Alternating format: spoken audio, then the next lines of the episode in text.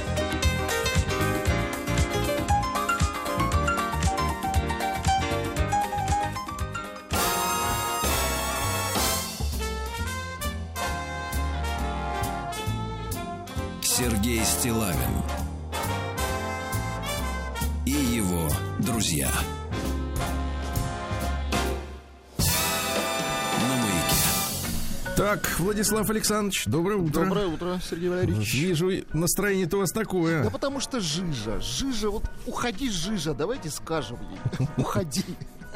А, чтобы ушла жижа, нужна сушь, а ее у нас пока нет. Так что Нет, прекратите мечтать. Хорошо. Так вот, что я вам хотел, Владислав Александрович, рассказать. Есть к вам претензии от людей? Давайте, давайте, претензии. А вам что, плевать сразу на них? Я такого не говорил, я готов. Претензии Вот, предъяви. пожалуйста, претензии, да. Давайте. Вы знаете, ваш новый проект под названием «Сделано в России». Конечно. Наш Да. с вами проект. Да. Вы постоянно заявляете о том, что не хотите протянуть руку помощи барыгам. Э, Перепродажникам. Да, Да. да. Так вот они оклемались Ну-ка, и написали вам письмо. Давайте. Запускайте шараба. давайте. Оклемались.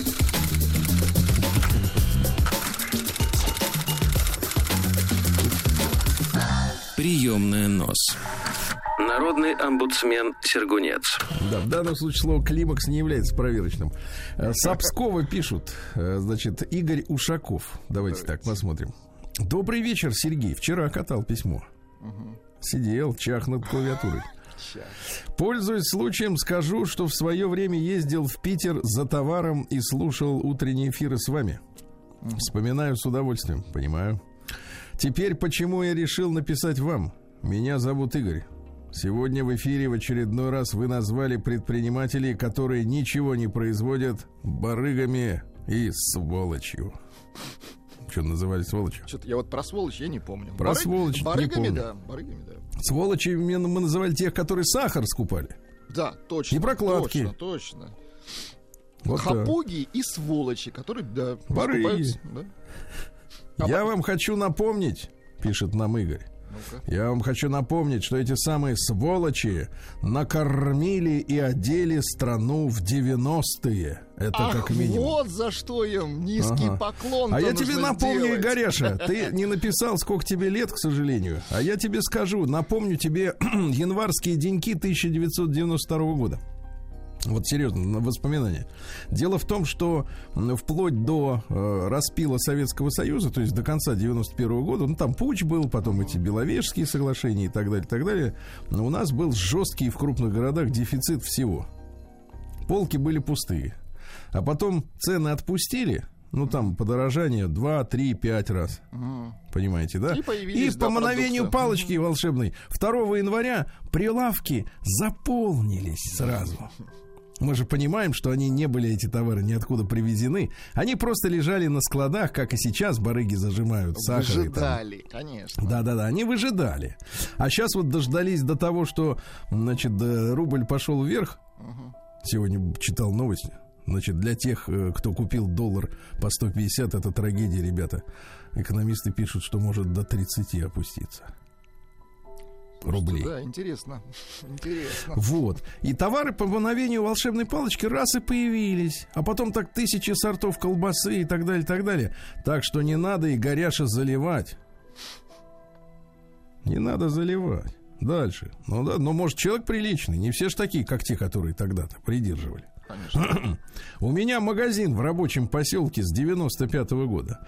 Несмотря на то, что в поселке э, с населением 2000 человек открыты 5 сетевых магазинов, мой пользуется популярностью.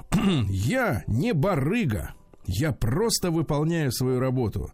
Да, мне стыдно за своих коллег, которые наживаются на бедах. Но в вашем цеху журналистики ситуация не лучше. Где разумная, добрая, вечная? Это куда он свой нос в какой цех сунул? Ка- В какую чернильницу он макнул его? Извините меня, да-да-да. Журналистику. Видишь ты, Ишь ты, предъявляет нам претензии. Где разумная дом? Бабки и ничего личного. А Они наносят урон куда больше, чем какие-то барыги. Не надо всех под одну гребенку. У меня второй магазин. Слушай, у него второй. Второй магазин в деревне, где остались одни пенсионерки. Он прибыли почти не приносит, но это осталось единственное место, где они могут собраться. Они могут в магазине собраться. Вот и держу. А, то есть Вы, это у него не например, магазин, это дом культуры, извините. да, вы, например, в своих обзорах с придыханием рассказываете про новинки автопрома, которые 90% населения не могут себе позволить купить. А кто может купить, скорее всего, и радио-то не слушает. Тогда какая разница с придыханием или нет, а? Игоряша. Ну, ты будь последователен. Если бы Сергей Валерьевич с придыханием рассказывал про новинки, то такая компания, которая, например, ушедшая с нашего рынка, как Mercedes-Benz, которая продавала здесь 40 тысяч с лишним автомобилей в год ценовой категории люкс, не запретила бы Сергею Валерьевичу э, брать на тест автомобили. Не, это Горяша. Если бы я был сервильным, как остальные блогеры, я бы спокойно ездил и дальше на всех этих цешечках, ешечках и так далее. А мне запретили, потому что я говорил правду. И горжусь этим. Ясно, и Горяша? Вот так вот. Пусть они пососут этот самый, как его, локоть, вот себе. Вот, Слава от богу. того, что ушли, так сказать, с нашего рынка. Кто еще купит столько майбахов? Кто? Скажите мне. Это личное. Я смотрю, накипело у вас. Да-да-да. Нет, локоть-то кусают, но в данном Ну, случае уместно. в случае. Мерседеса, Бенса, пусть Да. сосут, действительно. Вот именно, да. Надо вести себя прилично, потому что... Вот, значит, да, скорее всего, барыжничаете, Сергей. Вот, и Горяша, вот за, э, за упоминание меня, как человека, который, значит, барыжничает автомобилями, чего не было ни разу в моей э, би- биографии автоблогерской, так сказать, вот это уже хамство. Поэтому обвинение в том, что люди, которые перепродают, тупо перепродают, и ничего при этом не добавляют ничего от себя, не снимаю. Не снимаю. Хочешь меня уколоть, Игоряша? Лично меня. Кали, пожалуйста. Но люди же понимают, что, что, так сказать, перепродажа это, это не тот бизнес, которым можно гордиться.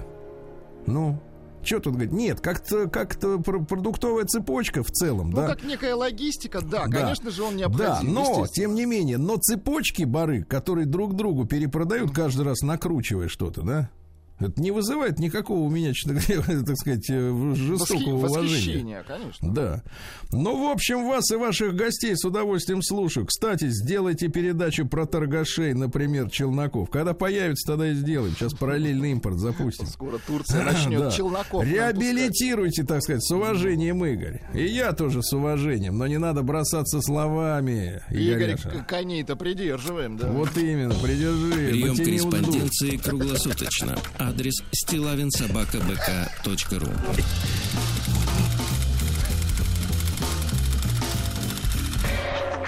Фамилия Стилавин 2 Л. Так, а вот еще, например, давайте я вам скажу. Еще один барыга.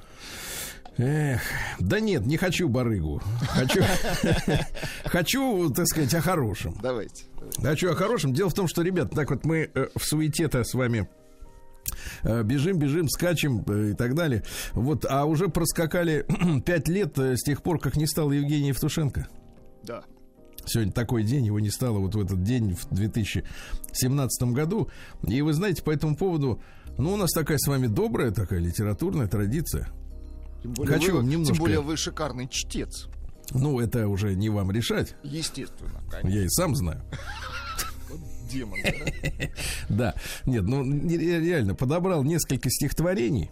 Мне кажется, они, они вообще всегда уместные, потому что э, все-таки Евтушенко относится к тому, э, ну, как поэт, да, который вот стал популярным и, ну, мегазвездой, э, да, в 60-е годы еще, ну, и вообще мужчина взрослый, элегантный, всегда, всегда вот, так сказать, э, помните, Евтушенко, Вознесенский, да, Да-да-да. Вот эта вся история Слушайте, прекрасная. шикарные песни на его стихи, по-моему, там есть. э, Конечно, «Снег конечно. идет», там Так еще- вот, стихи, давайте. нам- Давайте. У нас э, я подобрал несколько стихотворений на свое усмотрение. Как стыдно одному ходить в кинотеатры. Без друга, без подруги, без жены. Где так сеансы все коротковаты, и так их ожидания длинны. Как стыдно в нервной замкнутой войне с насмешливостью парочек в фойе жевать краснее в уголке пирожное, как будто что-то в этом есть порочное. Мы, одиночество стесняясь, от тоски бросаемся в какие-то компании, и дружб никчемные, никчемных обязательства кабальные преследуют до гробовой доски. Компании нелепо образуются, в одних все пьют да пьют, не образумятся, в других все заняты лишь тряпками и девками, а в третьих вроде спорами идейными, но приглядишься, те же в них черты, разнообразные формы суеты. То та, то эта шумная компания. Из скольких я успел удрать, не счесть. Уже как будто в новом был капкане я, но вырвался на нем, оставив шерсть. Я вырвался, ты спереди пустынная свобода, а на черта ты нужна. Ты милая, но ты же и постылая, как нелюбимая и верная жена. А ты, любимая, как поживаешь ты?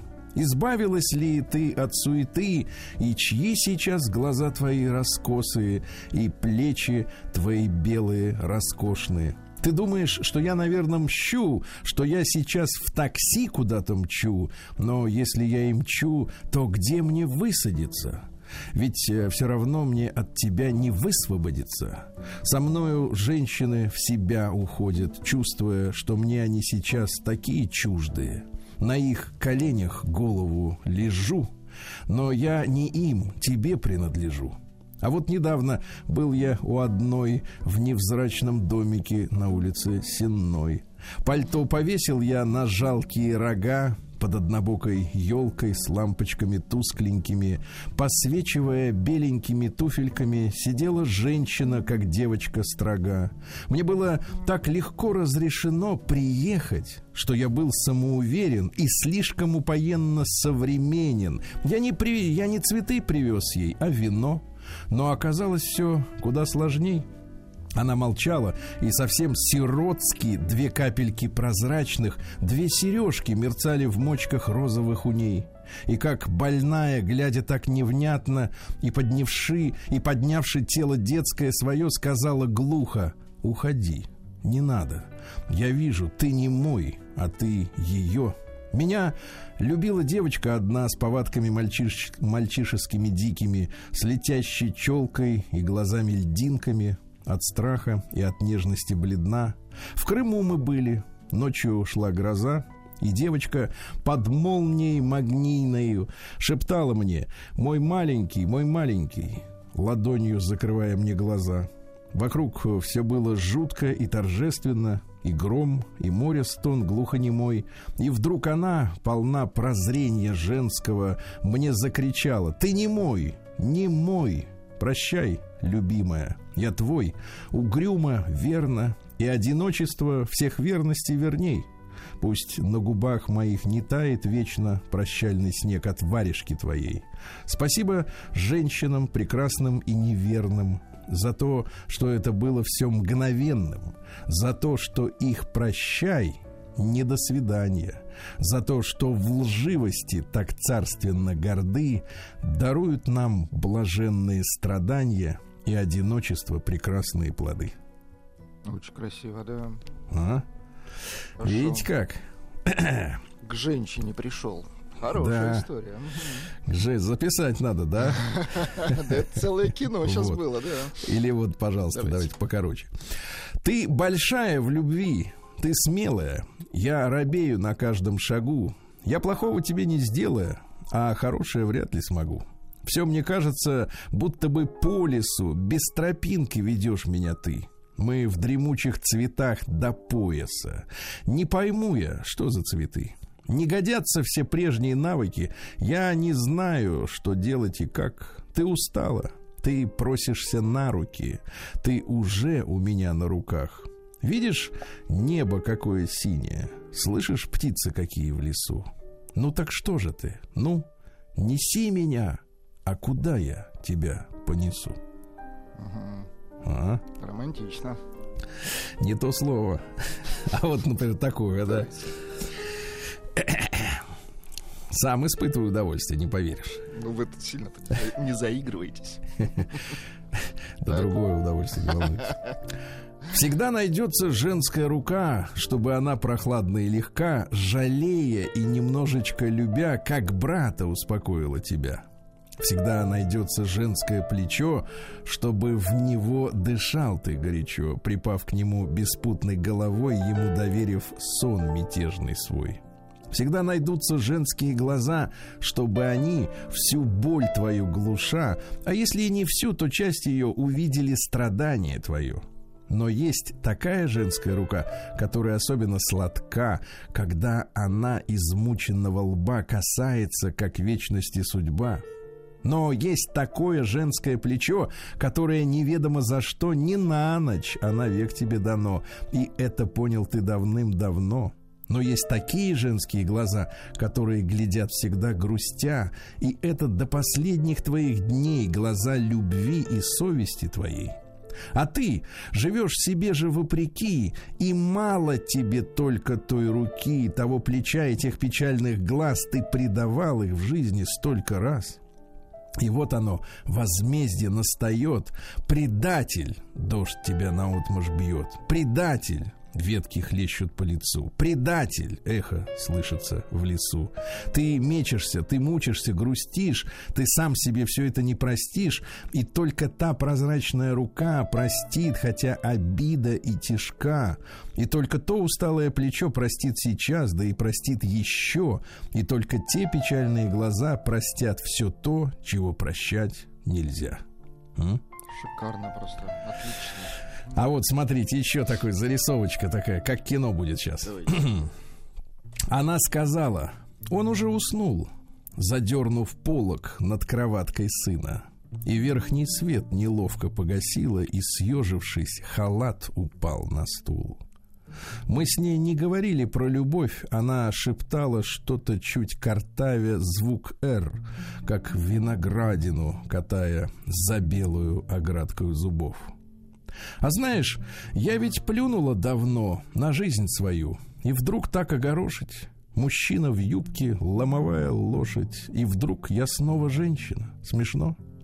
Быть благодарным — это мой был долг. Ища защиту в беззащитном теле, зарылся я зафлаженный, как волк, в доверчивый сугроб ее постели. Но, как волчонок загнанный одна, она в слезах мне щеки обшептала, и то, что благодарна мне она, меня стыдом студеным обжигала.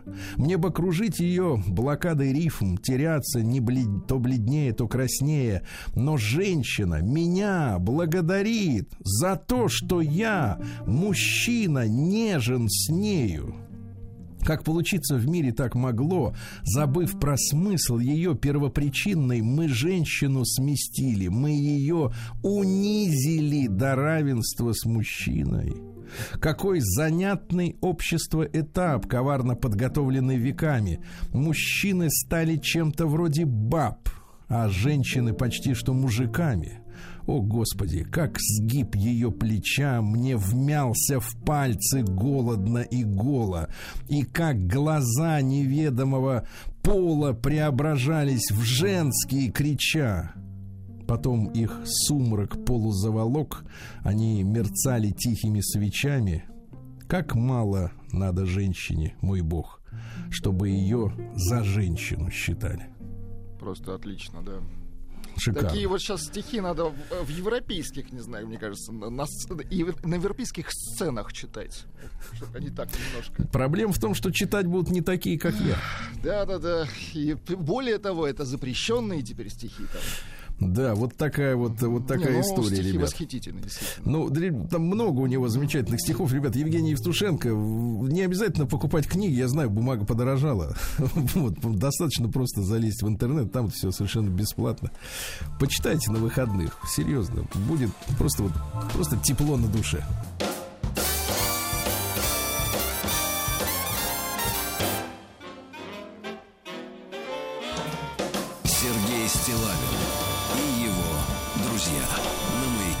Ну что ж, граждане, апрель начался, да?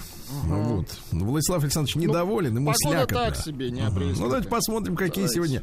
Много сегодня есть таких вот да, дат-то. Во-первых, Международный день птиц. Птиц, да. Ну Вот день математика сегодня. Ассирийский Новый год. Кстати говоря, в условиях изменяющейся карты мира политической. Не пора ли нам подумать, чтобы ассирийскому народу вернуть, так сказать, это? Территорию, а? В законные руки, так сказать. Я да? вот знаю ассирийцев некоторых. Да, да, да. Люди, не, люди свою культуру несут с уважением, да. Национальный праздник Кипра. э, Вот. э, Ну, дело в том, что они а, как бы от турков получили независимость, э, но, тем не менее, там много английских баз британских. В том числе и, так сказать, э, информационного противостояния. Сидят там они, оттуда шпарят комменты. Да. День Исламской Республики Иран. Вот, Поздравляем. товарищи, поздравляем. День тромбонистов. Можно вас попросить проиллюстрировать тромбонистов?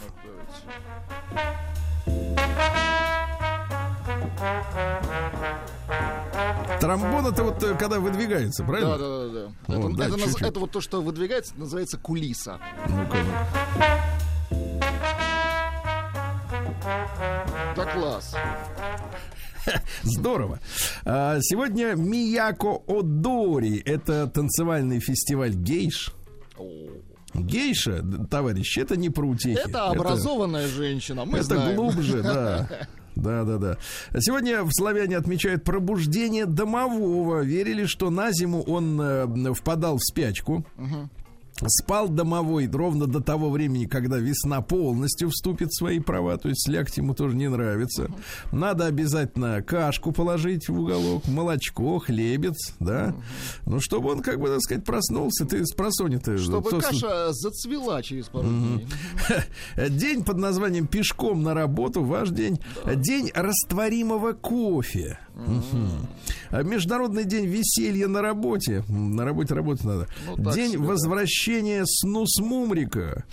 Прекрасный праздник для вас, Владик. День прыжков в грязную лужу. Это вот сегодня можно отметить, да, да. Да. День съедобной книги. Вот. Вот. День рождения коньяка. а? Хорошо. Вот, видите, да. Ну и сегодня Дарья Грязная, русский народный праздник. Дарью э, Грязной называют за то, что к этому дню активно тают снега. Вот вы Ну опять вот же у нас как раз та же история, да. Да, говорили так, Дарья проруби обгадила. Вот. э, Если вешняя вода течет с шумом, это предвещало сбор хорошей травы летом. Вот. Считалось также, что в этот день, значит, ну, про домового я уже вам говорил. Ну и существовали приметы. Какая, какая сегодня, такая и 1 октября. Проверим. Всё. Сергей Стилавин и его друзья. Да. А В 1431 году Франсуа Виньон родился. Это французский поэт. Э, Настоящая фамилия Манкарбье. А может быть даже и Д. Манкарбье. Вот. Э, Какая история-то? Остался сиротой достаточно рано. Э, Присматривал за ним священник. И поэт сам называл его Плюкепер. То есть больше, чем отец. Понимаете? Плюкепер. Плю это, как вы понимаете, плюс. Не путать товарища Скурабье. Да. А, ну что, да, что с ним стало, как исчез с этого мира, неизвестно, да. Ну вот э, какие строки-то, например, да, например, под Рождество глухой порой жестокой ледяной зимы, когда слыхать лишь волчий вой, и к дом, и в дом к теплу вернуться мы спешим до наступления тьмы, избавиться замыслил я от кандалов любви тюрьмы, где страждет днесь душа моя. Как-то готичен он. Какой Мрачноват. 15 15 век. Чупачук. Да. А в 1578-м Уильям Гар, Харви родился, он же у нас Гарвеем э, значится. Английский врач, основатель современной эмбриологии. Понимаете, да? Потом понял, что э, сердце это насос. Молодец. Не сразу было понятно-то, насос или не насос. Вот в 1730-м Соломон Геснер родился, швейцарский поэт, художник, которого Карл Маркс э, значит, называл одним из тех писателей, которые исторической испорченности э, противопоставляют идиллию неподвижного состояния. Давайте, значит, что писал. Идиллию давайте. Давайте. Эх, ночь тихая меня спустяся осенила, На камне мшистом том, где сладко я уснул, Румяная заря все небо затопила, И Феб, последний луч свой кинув, утонул. На камне спать опасно, друзья мои, цистит. Спустяся. Очень красиво. Спустяся. Это дореволюционный перевод. Э, В 1753-м Жозеф де Местр, это французский, значит, государственный деятель, роялист. Э, Вот, после победы революции во Франции, когда Наполеон пришел, он провел свою жизнь в изгнании, вот, э, был послом сардинского короля. Сардиния была же когда-то отдельным государством. В России, кстати говоря. 14 лет провел в России. Э, Значит, он написал э, сочинение под названием «Санкт-Петербургские вечера». Он, кстати говоря, автор фразы «Каждый народ имеет то правительство, которое заслуживает». Непонятно, о каком правительстве идет речь. На о российском намекал, да-да-да. или о Наполеоне, от которого он сбежал, соответственно. А может, обо всех сразу, да. В 1776-м Софи Жермен, э, значит, родилась девочка, французский математик и механик, кстати говоря. Самостоятельно вот девочка изучила математику, понимаете? Удивительно. Сама вывела несколько формул, так они и называли, называются жерменские формулы. Вот. Э, э, Теория упругих пластинок ей принадлежит. Это башковитая девочка. Да. Замужем-то при этом не была. А вот видите, ум мешал. Нет, не мешал. Она поняла, что для счастья ей довольно упругих пластинок. Нет, попадались туповатые мужчины. В 1700, да, так, она говорит, ты должен быть умнее меня, а где же Да, такого ж найдешь? А, да. В се- в 1778-м нью-орлеанский бизнесмен Оливер Поллок придумал знак доллара, э, перечеркнутая буква «С» вертикально. Да? Мы, кстати, у нас сегодня планируется большая программа о ситуации с долларом. Очень любопытно. Как он, вообще? в принципе, стал таким великим и, С в общем-то, каких? что с ним происходит, да. Э, В 1803 году французское правительство запретило давать детям уродские имена, которых нет в календаре в официальном. Хорошо. Вот. Но вот это расцвело у нас повышенным светом. Не- нет такого у нас, к сожалению, у декрета, да. В 1808 году император Александр I провозгласил навечное присоединение Финляндии к России. Не сдержал слова Александр I. Вот тоже, понимаете, вопрос-то открытый. Да. В 1809 году Николай Васильевич Гоголь родился, наш замечательный писатель, а?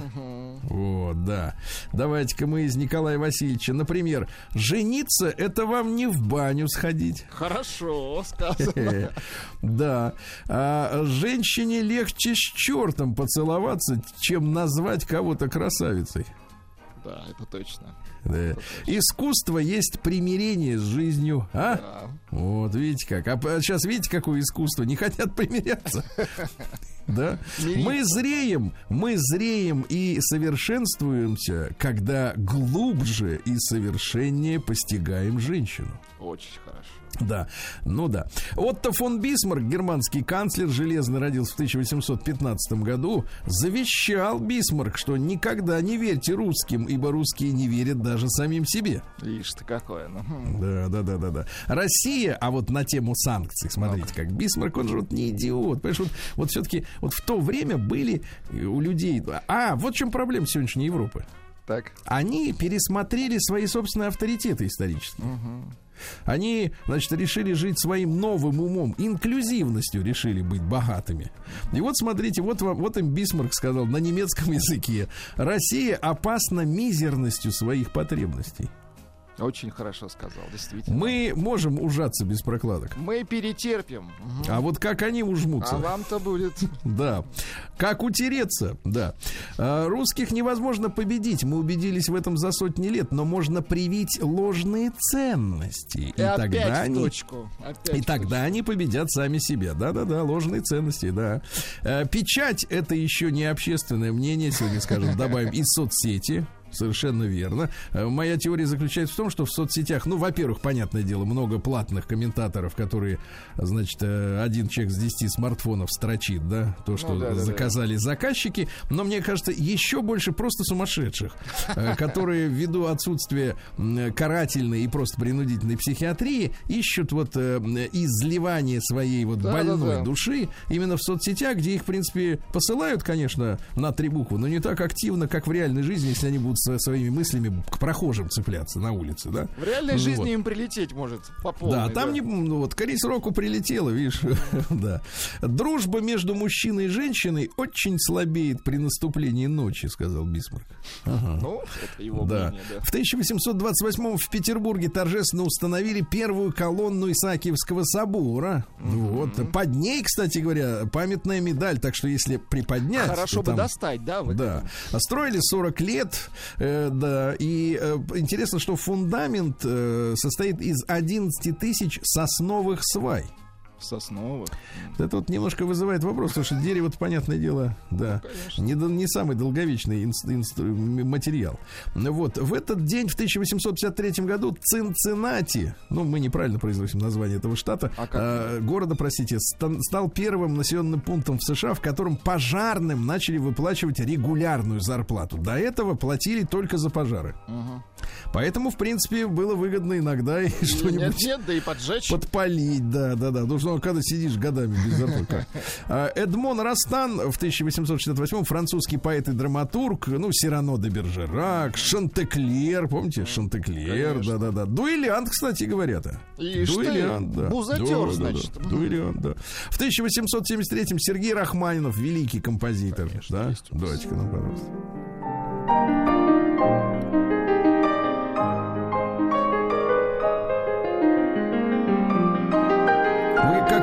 Понимаете, он уехал из э, Советской России, эмигрировал, но в годы Великой Отечественной войны он дал несколько концертов э, в США, где жил, э, и весь денежный сбор направил в фонд Красной Армии. Вот, естественно, да. Его не стало в 43-м году. Э, Цитаты, цитата такая из Рахманинова. Художнику нужны три вещи. Похвала, похвала и еще раз похвала. Да-да, а кому не надо? Ну что вы, да. В 1875-м английская газета «Таймс» э, стала первой в мире газетой, которая опубликовала э, прогноз погоды на неделю вперед. Так что полковнику Гришковцу привет. О, Кстати, он нас не балует так вот недельными прогнозами-то, да? Ну да, он по правде все больше. Да. Ну и сегодня в 1902 году, давайте, помните, у нас э, вот есть э, такая очень э, сплоченная ячейка рыболовов, рыбаков, да, и для них специально эту новость подготовил, потому что 120 лет назад американский пчеловод Джеймс Хеддон Так. запатентовал первый в мире рыболовный воблер. Так, товарищи, да, сегодня у нас 1 апреля. В 1904 году Николай Эрастович Берзарин родился. Это генерал-полковник и первый комендант послевоенного э, Берлина. Вот, да. Э, Он э, выступил, выступил за восстановление порядка, создал городскую полицию, вот, начал помогать снабжать город, разрушенный продовольствием. И 16 июня 45-го он был убит немецкими подразделениями которые не сложили оружие, да. Ну вот, чтобы не поднимать панику среди э, советских войск, было озвучено, что якобы произошла автокатастрофа. Ну, чтобы не поднимать панику. Вот. Александр Сергеевич Яковлев в 1906 году родился. Наш замечательный авиаконструктор. Летали на яках-то вы, а? На яках что-то не Ну, приходилось. конечно, Як-42 там надо сзади входить. Сзади. Да, да, да, не перепутаешь. Зато трап не нужен. Вот, видите, понимаете, да? Вот. В этот день, что у нас произошло? В 1925-м Войцех Ежи Хас родился, польский кинорежиссер. Ну, например, «Кукла». Не смотрели?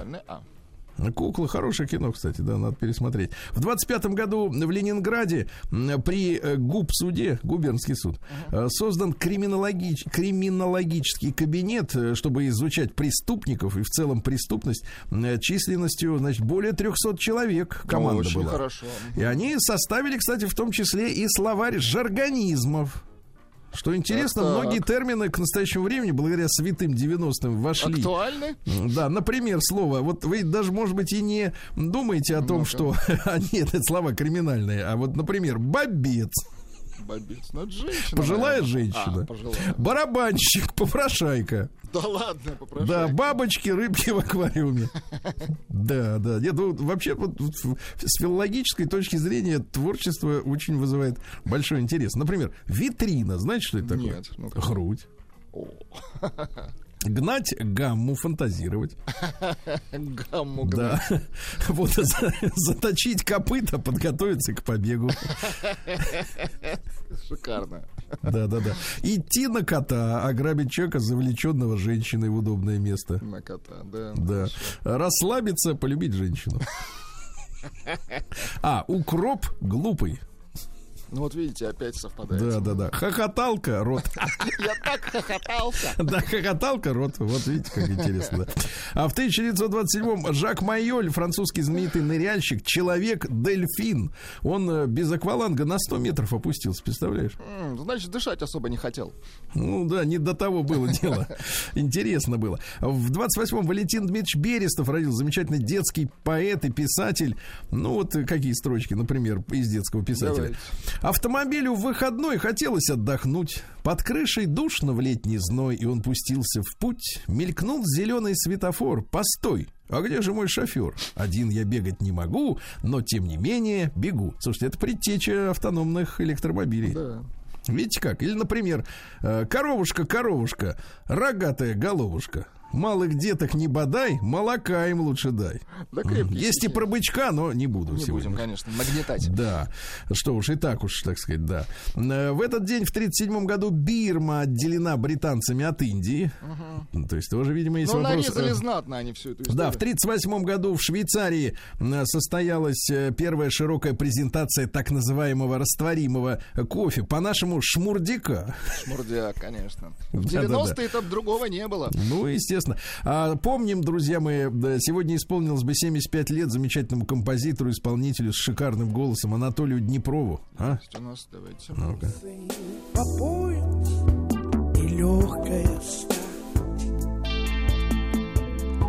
Послушай, а можно тебя мне обнять?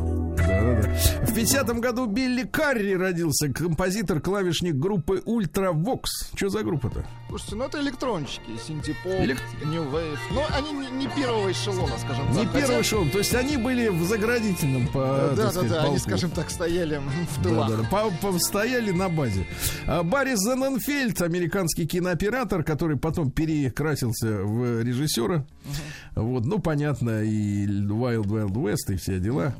Вот. Э, Являлся редактором журнала Esquire, кстати. Вот. А Марина Александровна Яковлева в 59 году актриса театра и кино родилась, да? Вот, э, в 65 году Ольга Борисовна Дроздова, актриса и, более того, еще и... И певица. э, певица, да. Люблю, но реже говорю. Очень, Очень хорошо. красивый Очень голос, хорошо, да, да, да, да. А, В тот же день, кстати, а нет, не в тот же, годом позже. Александр Валерьевич э, Сладков родился, наш э, коллега. Военкор, Воен, да. Военкор, самый настоящий, да. Ну вот, Саше большой привет. А, Вот, да, с днем рождения. В 69 году девятый съезд Компартии Китая объявил об окончании культурной революции. Ну, жуткая история. Конечно, да. Ну Вот, а разгонять культурную революцию это пришлось при помощи танков, кстати говоря. Потому что там появились э, эти э, даже не буду их произносить. Ну, короче, студенты войны. Вот, которые там ну, раз- раздолбали интеллигентов и прочие, так сказать, все организации. При- пришлось реально танки подтягивать и принуждать к миру. Да, ужас. А, В 73 году прошел первый в этот день Одесский фестиваль смеха юморина. В 73-м, представляете? Да. А, Одессит, стой! Подумай, все ли ты сделал для появления в городе миллионного жителя? Такой, да, такой слоган, да, да, да. А вот э, Сергей Вячеславович Лазарев родился, поп-исполнитель. А? Есть у нас его трек, давайте. Ну-ка, дайте-ка. Я хотел быть один в этой песне. Очень хотел один В этой песне в этой удалось, песне. конечно.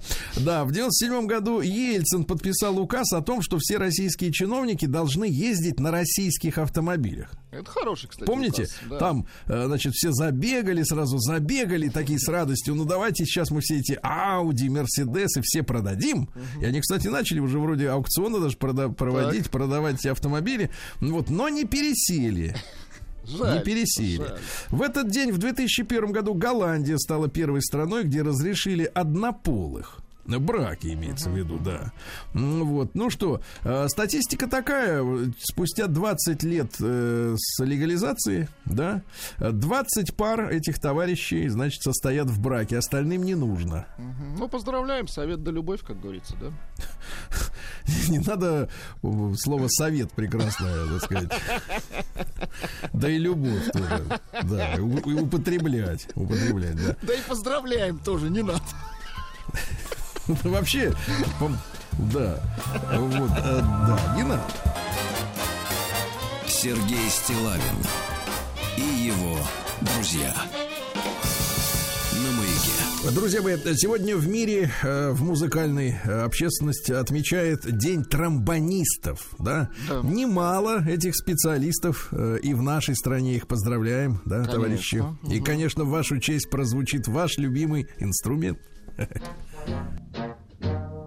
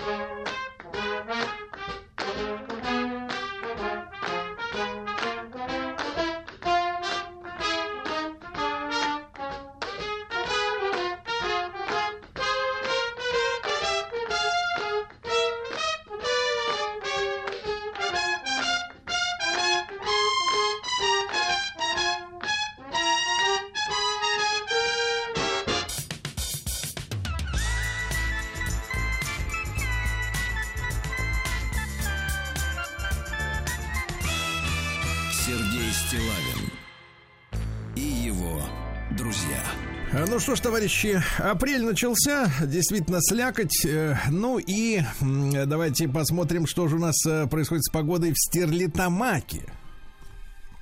Плюс три. Как чтобы песней своей помогать вам в работе, дорогие мои. Да, дорогие мои э, жители Стерлитамака. Да. Ну что, новости прекрасные оттуда. Э, В Стерлитамаке трое несовершеннолетних э, девок угнали автомобиль у своего знакомого. Накануне молодой человек приехал на своей десяточке автоваза в гости к несовершеннолетней девке Понятно. которая находилась в квартире со своими такими же подругами 15 и 16 лет. С поддельницами. Всех повязать. Значит, мужчина решал, решил остаться ночевать вместе. Ну, законное такое. ну, типа, А можно я чувствую, нет, незаконно, мне кажется, незаконно. Утром девушки, проснувшись, э, решили поехать на учебу не на общественном транспорте, а на машине своего приятеля. Но, не доехав до места учебы, въехали в дерево. Вот, ведется проверка. В Стерлитамаке полицейские задержали мужчину, который совершил несколько преступлений за один час. Сначала он украл букет цветов из торгового центра. Романтично, так. Затем с ножом подошел к случайной прохожей. После этого забежал в подъезд своего дома, заперся в своей квартире и принялся кидать с балкона стеклянными банками с оленями в сторону полицейских и прохожих. Он еще и психический. Да, вот люди, а. Жительница Стерлитамака лишилась золотого браслетика с ножки, Так. пытаясь продать его через интернет. Да, продала. Стало известно, зачем пять школьниц из Стерлитамака употребили рецептурный препарат. Я смотрю, там активные школьницы. Школьницы лютуют вообще, да. А черный ли риэлтор оставил в Стерлитамаке 8 человек без денег и жилья. Вот. Да. Риэлтор находил людей без постоянного источника дохода, в том числе злоупотребляющих алкоголем, имеющих крупные долги за коммуналочку, предлагал им продать хатки, вот, купить жилье меньшей стоимостью, погасить долги, но новую квартиру он не покупал, ущерб около 6 миллионов рублей. Ну и пару сообщений. Во-первых, в Стерлитамакском районе спасли из воды замерзающего детеныша косули, косуленочка. Ну, замечательно. молодцы. Очень хорошо. И что еще интересно, и перспективы города на ближайшие месяцы. Э, Появится вскоре плавучая пристань-беседка, Класс. лестница-амфитеатр и детская площадка-боржа. Замечательно. Ну, жить можно. Школьницам весело. Сергей Стилавин На маяке. Товарищи, к вашему сведению, когда вы э, работаете при включенном VPN, Так. нельзя пользоваться онлайн-банком и электронной почтой. Можно потерять все. Могут своровать данные. Да, это точно. Мгм. Аккуратней, товарищи. В России могут отказаться от выдачи кассовых чеков. Бумага тратится. Да ну зачем эта бумага нужна в последнее время, да? Да, да, бумага не нужна. Мне кажется, надо перейти на электронные какие-то Ну, конечно, ли. смысл. Вот. Зачем уже это? Русский язык стал одним из ведущих мира. По популярности стал пятым в мире. Представляете? Ну, как замечательно. Обогнал арабский и немецкий. Это, как, кстати, кое о чем говорит. Да. А депутат э, Госдумы от КПРФ, охотник Валерий Рашкин, решил завязать с охотой после того, как пережил стресс. Я принял для себя решение с охотой завязать. Да, правильно, зачем Вот рисковать-то да. Это можно, да, да, без этого можно. С такими нервами. А. Минский Так. автомобильный завод подготовил антисанкционный автобус. Эм, Дело в том, что автобус Мазовский 203047 Так. Ну, мы еще не отказались от такой сложной, э, так сказать, э, номерных, сложных номерных обозначений. Получил, э, значит, дизельный мотор производства С совместного предприятия, видимо, с китайскими товарищами МАЗ Вейчай. Вот, э, гидромеханическую шестиступку, э, вот, э, тоже совместного предприятия, и переднюю портальную ось белорусского производства. Прежде ставили моторы от Мерседеса, коробки ZF, ZF, Ну, то есть можно назваться ему чай Белмас. Вот так вот. А ученые выяснили, что дети больших городов хуже ориентируются в пространстве. Ну, не понятно, в каком, безвоздушном или вообще. Ну, просто хуже ориентируются. Неврологи нашли препарат Экопипам для страдающих от синдрома Туретта. Ну вот э, в мультфильме э, Южный парк Да, американском, в принципе, есть серия, посвящена Когда синдрому Туретта. невозможно посмотреть. Да, но есть уже и препарат. Препарат, хорошо. Инвестор из США заявил, что рубль отыграл все потери после санкций Запада. Вот. Замечательно. Минпромторг сообщил об окончании ажиотажного спроса на гречу. Вот. Слава Ученые богу, выяснили, вроде, да. Да, выяснили, как вирус убийца загоняет гусениц на верхушке деревьев. Отлично, молодцы. Выяснили. Там их и будем собирать, да. На российские сотовые операторы начали отказываться от безлимитных тарифов. Не до жиру. Да-да-да. Вот. э, Геофизики увидели, как под земной корой плещется магма. Вот как она там плещется. Дальше больш- большинство россиян спокойно отнеслись к антироссийским санкциям. Да. В Новосибирске отменили концерт э, замечательной нашей оперной певицы Анны Нетребко после ее заявления о спецоперации. Но, товарищи дорогие, ну, надо понять человека.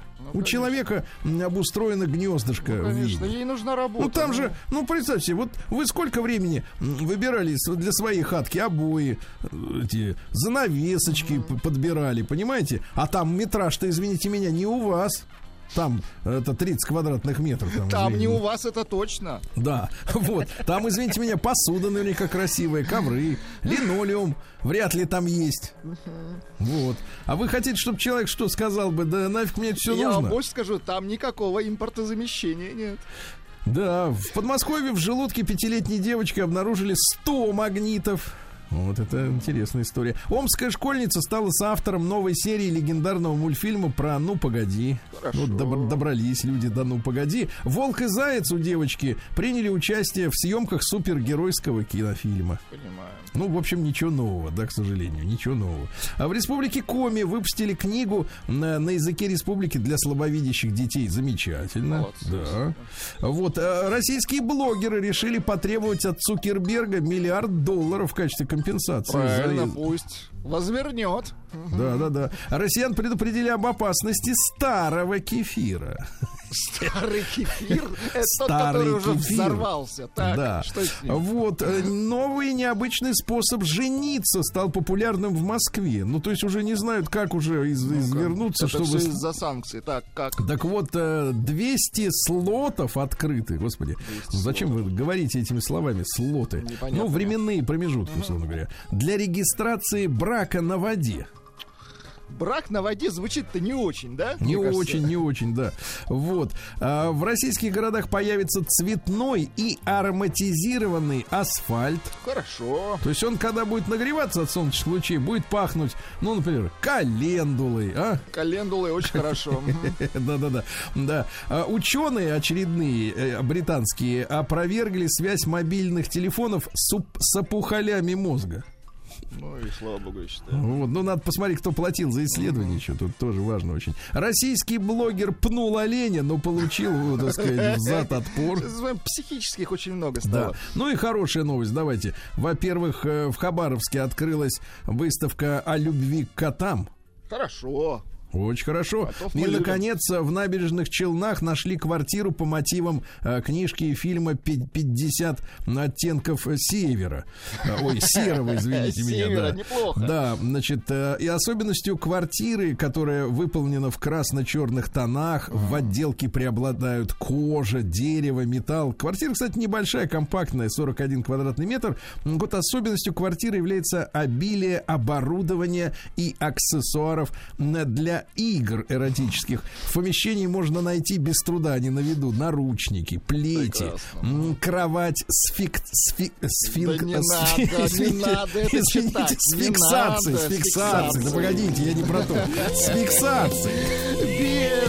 А, еще шумоизоляция. Хватит. Не интересуетесь такой Не хаткой? интересуется хатка бобра, да? Да. А, фигуристка Медведя, вот героиня журнала Максим, помните?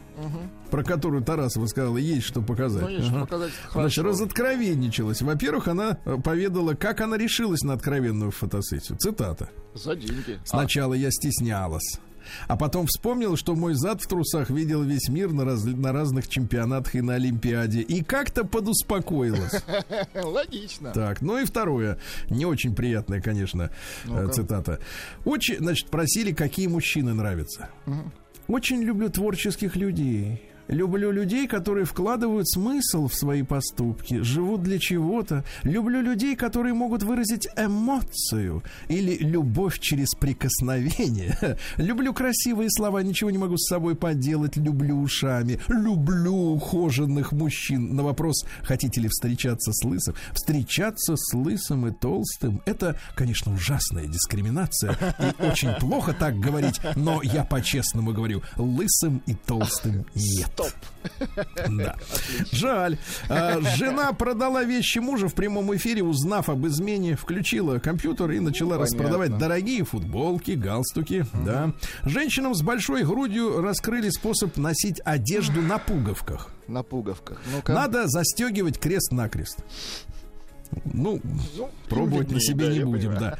А, жена российского э, хоккеиста НХЛ э, оценила свой переезд в США фразой «мучилась и страдала». Ай-яй-яй-яй. Но затем, э, когда она стала работать визажистом и продавцом купальников, жизнь наладилась, представляете? Работать, хорошо, оказывается, да-да-да. надо, да-да-да. Вот так вот, ребят.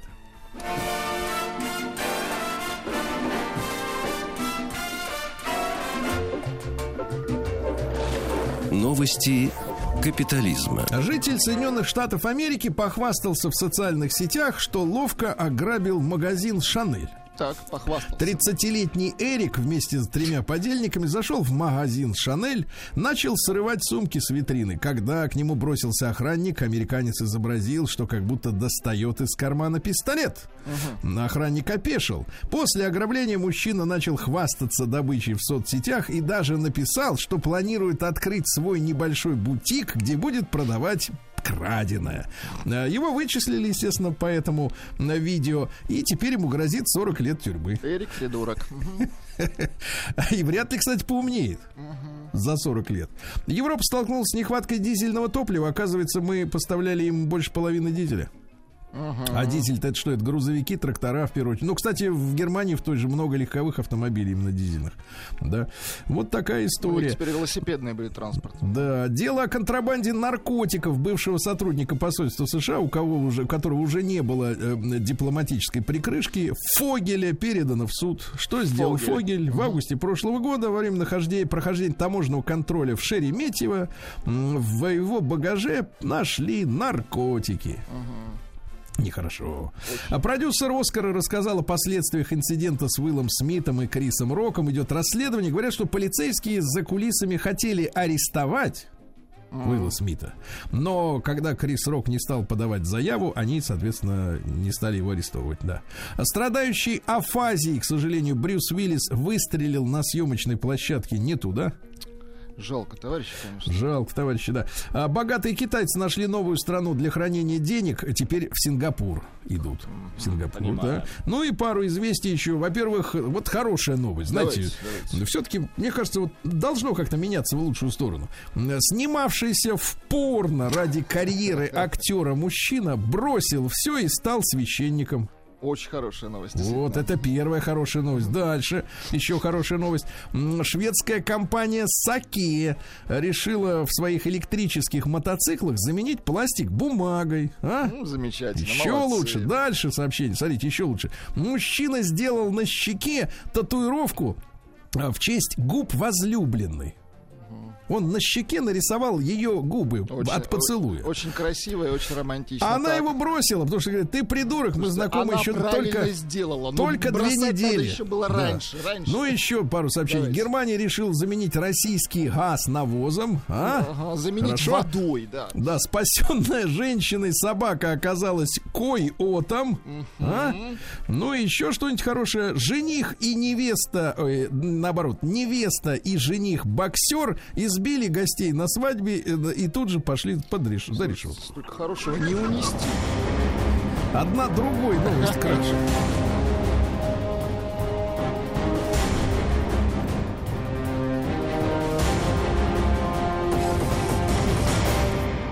Россия криминальная. Ну что же, э, глава региональной федерации КУДО оказался лидером организованной преступной группировки. Ну, понимаем.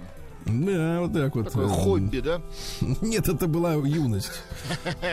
Да, да, это была юность. Пьяный мужчина угнал в Питере Солярис бывшей жены. Так, Пьяный.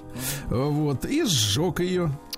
Имеется в виду машину. расстроили мужчину. Понимаю. А где теперь такую купишь за эти деньги? Не купишь нигде, даже если страховку Он выкупишь. деньги сжег. Вот, сжег деньги фактически, да.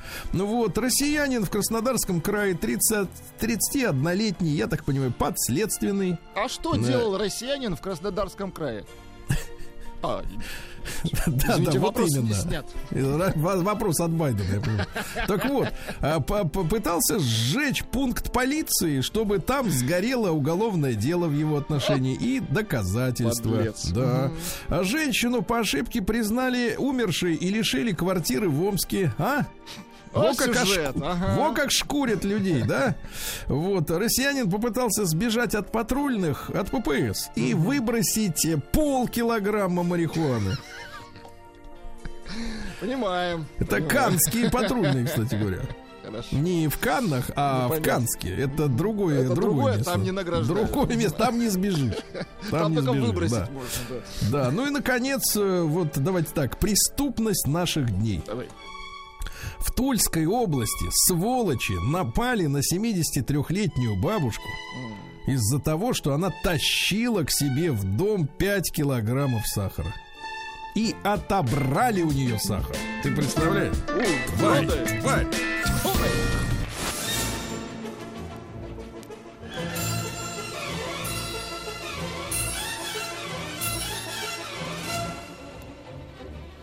Сделано в России. Ну что ж, товарищи, сделано в России. Э, Спасибо вам огромное за ваши письма, э, которые э, предприниматели отправляют на мой личный почтовый адрес э, ящик стилайн.собачка.бк.ру и заполняют, можно заполнить анкету, если кому-то так проще, на сайте радиомаяк.ру. Вот, Владислав Александрович, разгорается Так. дискуссия, кого считать предпринимателями, а кто является барыгой. Сегодня с утра я прочел письмо от возмущенного торговца, значит, который, значит, начал э, крошить батон на журналистов. Вот, э, значит, обвинял меня, так сказать, в том, что я увлекся, можно сказать, иностранными Что автомобилями. барыгам да. тоже непросто. Да, да, да, им не просто. Кого считать барыгами? Потому что э, вот в той почте, которую я получаю каждый день, спасибо вам большое, ребята, есть, например, не только производственники. Вот вчера у нас была, да, тоже история, как человек на мебельной фабрике устроил в Питере производство э, спальных таких прицепов для путешествий. Компактных. Мгм. Кстати, э, через несколько, там, буквально там через там несколько часов я получил письмо от человека, который уже сделал заказ у этого мужчины. Говорит, всегда искал. Слушай, ну отлично же, реально Всегда круто. искал что-то подобное, да. А вот эти а, экскаваторостроители из Москвы, помните? Тоже класс. Тоже замечательно. Но, кроме подобных вещей, я получаю письма, например, от айтишников.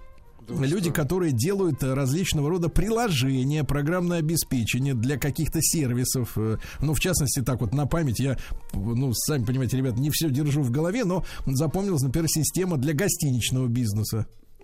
Вот. Мне кажется, это тоже интересно, правда? Конечно. Вот, потом написал один мужчина, достаточно, так сказать, активно проталкивая свою историю. Значит, э, несколько раз меня атаковал. Сергей, а почему вы не хотите, значит, э, э, в своей программе рассказать обо мне? Я говорю, а вы кто? Он говорит, а я купец. А купеческое слово. я хочу сказать, да, я крепкое. понимаю, что вы сейчас хотели сказать купцы все в Париже, но да, вот тоже интересно. Это вот Купец. Да, купец. А Вот что, так. знаете, а что скажет купечество? Он такой, я все скажу. Да, по поводу событий, да. Слушайте, а, друзья мои, э, значит, тем не менее, давайте мы, у нас сегодня будет актуальный разговор, э, впрочем, как обычно, но в, в плане сезонности актуальный. Дело в том, что вот на этой неделе пошли сообщения, что российские граждане э, увеличили закупки посевных семян для своих приусадебных хозяйств. Пошли сообщения о том, что вот в центральном регионе где-то на майские праздники можно будет как следует растянуть спину и э, посеять клубни картофеля. И собрать потом урожай. Ну, это все сопровождается, конечно, э, заявлениями экономистов, которые говорят, что, в принципе, что вы не можете купить мешок картошки себе на это самое. Своя Ну, вкуснее. да, во-первых, она вкуснее, да, потому что не, да, а во-вторых, э, помнят люди и 90-е годы. Кстати, да. Да, ну и, ну, да, в любом случае. В любом случае, друзья мои, э, сегодня, значит, я вот о чем мы с вами поговорим. Я получил письмо из Карелии нашей прекрасной. Ты знаешь, какие там озера, Владик? А какие там Ты знаешь, там женщины? какой там копченый лосось? Кижуч. Ижуч не там. Так вот, написала мне Ксения. Так. Она написала о том, что у нее э, есть семейное хозяйство в Республике Карелия. Мы выращиваем столовый и семенной картофель, а летом выращиваем клубнику. Какие Представляете? молодцы. Клубнику. А, Ксения, доброе утро. А, доброе утро. О, очень приятно, да, Ксения. Но я так понимаю, что э, ваша вот это, э, это, эту ферму еще основал папа э, давным-давно, как раз в 90-е годы, правильно? Абсолютно верно. Так, а папоч, папаню-то как зовут вашего? А, папу зовут Андрей Владимирович Сосункевич. Андрей Владимирович, да? Ну Вот. И, соответственно, насколько теперь ваше хозяйство, Ксения, расскажите, большое, вот по площади? А, хозяйство у нас небольшое, э, 60 гектар картофеля и 60 5 гектар, и 5 гектар клубники. Неплохо. Слу- Слушайте, Ксения, ну мы с вашего позволения воспользуемся, э, так сказать, вашими наработками. Вы нам дадите кое-какие советы для тех, кто будет э, в мае у себя лично, да, М, так сказать, высаживать клубни. Вот, э, да. Хорошо. Но вы сначала расскажите о себе. 60 гектар. Вот, э, Ксения, если, если вот брать, например, площадь э, сотка одна, да? То вот э, ваш семенной картофель, который вы, я так понимаю, продаете ведь, правильно? Мгм. Да, вот он сколько можно э, снять картофеля с одной сотки, э, э, с того сорта, который вот вы людям предлагаете? Так, сейчас будем считать. Если средняя урожайность у нас идет э, 40-50 тонн с гектара картофеля, а в сотке это сколько? Сотка в 10 раз меньше, я так понимаю. Ну, в районе э, 5, 4-5 тонн можно снять. Пя- ч- погодите, 4 тонны картофеля с сотки? Владик, Ну, если одна десятая. Ну, да. Да класс. слушайте, Жить но- можно. слушайте, но это, это, а сколько в мешке помещается, Ксения? Вот э, стандартный мешок, сколько килограмм? мешке. Но средний мешок там 25-30 килограмм.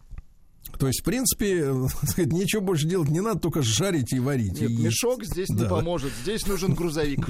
Нет, здесь нужен погреб специальный, да. Ксения, кстати говоря, а вы какой способ, давайте я так распыляюсь немножко, но при, а, при озвучивании вами этих колоссальных цифр у меня э, глаза разбежались, разбежались.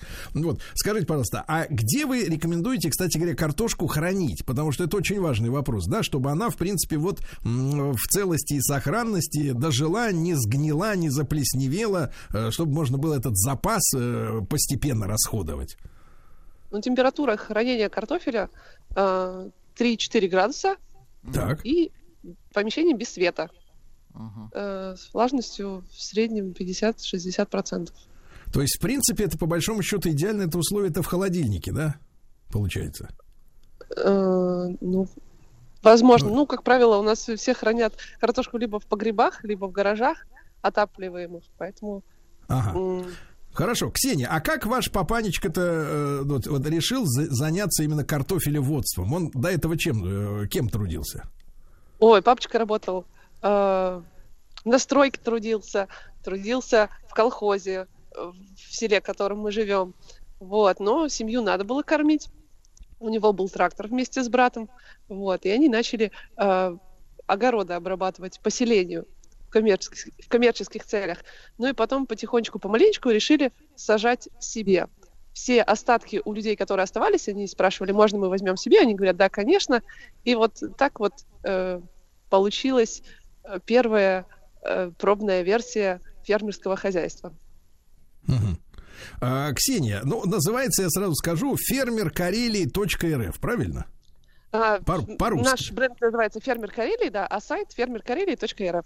Да. Ксения, а вот скажите, пожалуйста, мы много говорим в программах о том, что у нас есть проблемы с посевным фондом. Э, То есть, ну вот, э, и даже не только в, в- там, в сельском хозяйстве, в то- что касается выращивания там культур каких-то, ну, например, говорят, что чуть ли не яйца мы э, завозим, э, так сказать, э, для этих э, птицеферм, да, иностранные. Как вот и семена для посева там пшеницы, и то, то, тоже селекционный какой-то продукт, он э, в большой степени иностранный, да, потому что у нас э, вот эти селекционные работы, они вот ну, в 90-е годы, как сказать, их кирдыкнули. Так вот, как у вас там в картофелеводстве? Вот вы же продаете еще и на другим людям, да, посевные именно клубни. Какая у вас ситуация? А, ситуация с импортозамещением в последнее время начала очень активно развиваться а, на базе различных хозяйств. А, есть э, различные программы, где они выводят новые сорта.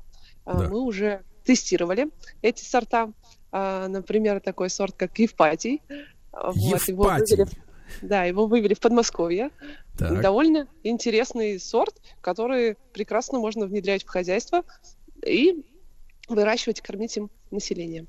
Так, так, Евпатий. А, Ксения, ну вот мы, я знаю, что картошечка есть, сейчас слюни потекут у людей, да? А картошечка есть такая, которую лучше отжарить, а есть, например, которую лучше сварить, да? Или, например, в, в- в супчик грибной покрошить, да, по- по- поварить. То есть, то есть есть такого желтого цвета, есть красного, есть побелее, есть с крахмалом, есть, которая не разваривается. Вот э, с вашей точки зрения, самый такой оптимальный сорт, э, который и вкусный, да, и, соответственно, чистый, без всяких вот этих вот гнилостных, так сказать, вещей. Вот э, вы какой вы выбрали бы в этом сезоне?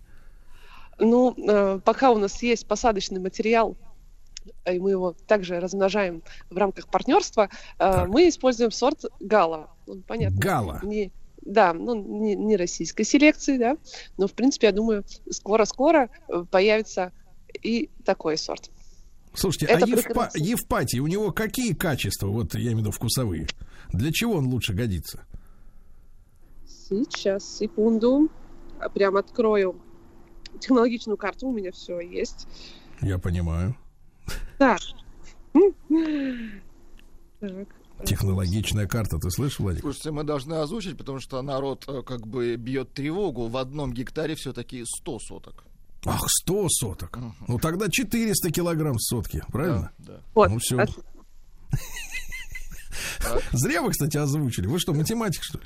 Я не математик, но здесь пришла уже миллиард сообщений. Просто ну невозможно. Ну, невозможно. Люди, мы услышали вас, товарищи, дорогие. Так, да, да, да, хорошо. Так, так. А какой у нас был вопрос? Вопрос... Сколько э, гектаре соток? Нет, нет, это вопрос мы уже пореш- порешали, порезали все. 400 килограмм сотки, в общем, Да, 400-500 килограмм сотки этого сорта. Значит, вопрос такой, э, вот Евпатий, он какой на вкус? Для чего он больше годится, который, которым вы, вот вы уже упомянули? А, Он, э, вот если рассматривать в рамках российской селекции, то он пригоден для переработки на хрустящий картофель. А, то есть это промышленная история, которая потом в чипсы, что ли, превращается? И это тоже. Я понял. А вот для еды, вот какой вы рекомендуете сорт? Самый вкусный, вот вам понравилось именно, чтобы к столу подать, чтобы люди наелись досыта? Ух, ух, ух, ух, какой интересный вопрос. Так, Такого я сорта понимаю, что- нет, да? Я понимаю, что мы сейчас опять окунемся в технологическую карту. И будем выяснять, да. Да, Ксения, ну вот смотрите, у вас сколько сортов произрастает на ваших 60 гектарах, получается? Разных. А, на сегодняшний день 4. Четыре. И какими силами вы все это убираете? То есть сколько у вас людей вот работают э, в сезон? А, в сезон уборки картофеля у нас работает в районе 10 человек.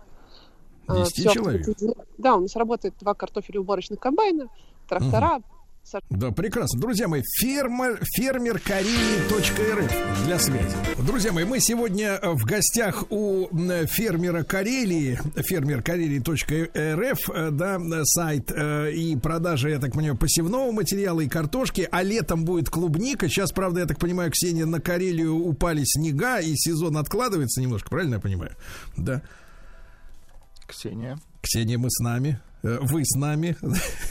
Давайте, давайте, сейчас пере- перенаберем ее. давайте, Владислав Да, я- Александр. А, Да, да. все, слышим вас. Нет, Ксения отвлеклась на карту технологическую. Снова, да-да-да. Ксения, душа моя. Но мы хотим, мы хотим от вас советов вот э, э, для, для наших людей, у которых есть пара-тройка соток э, земли свободной. Может быть, они э, э, использовали ее как лужайку, газончик. А тут вот как-то пришла идея действительно высадить клубни. Во-первых, а обязательно ли сажать целый клубень для того, чтобы вырос, так сказать, картофель? Или можно просто, как вот я читал об этом было в советское время и в войну, вырезали кусочки клубня с глазками, ну уже с появившимися, да, беленькими этими штуками. И из них тоже, из этих разрозненных кусочков тоже вырастали, вырастал урожай. Как вот вы к этому относитесь?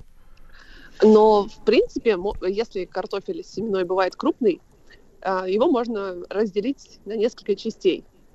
Но мы понимаем, э, чем больше клубень, тем больше силы у растения. То есть, если мы будем сажать кожурку, не будет питательных веществ для обеспечения жизнедеятельности наших будущих плодов. Да. Ксения, на какой почве лучше всего растет картофель? Потому что, вот, например, в Центральной России у нас глинозема много. Насколько это пригодно для картошки?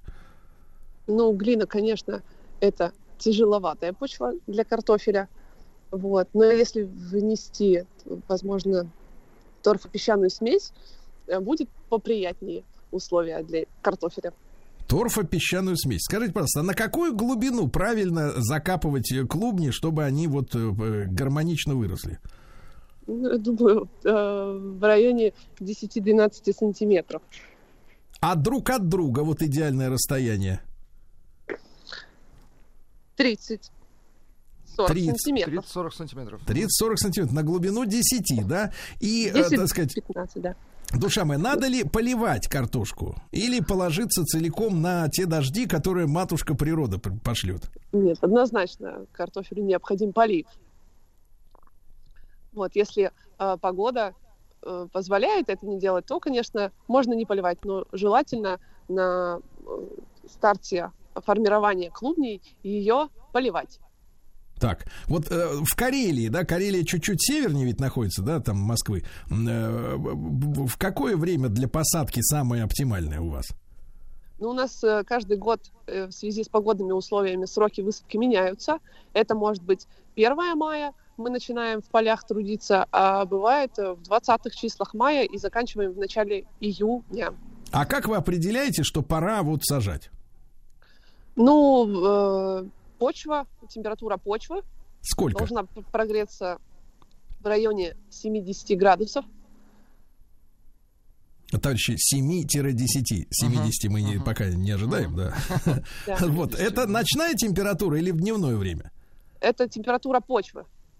Почва прогревается, в Ага. принципе, да, и можно садить.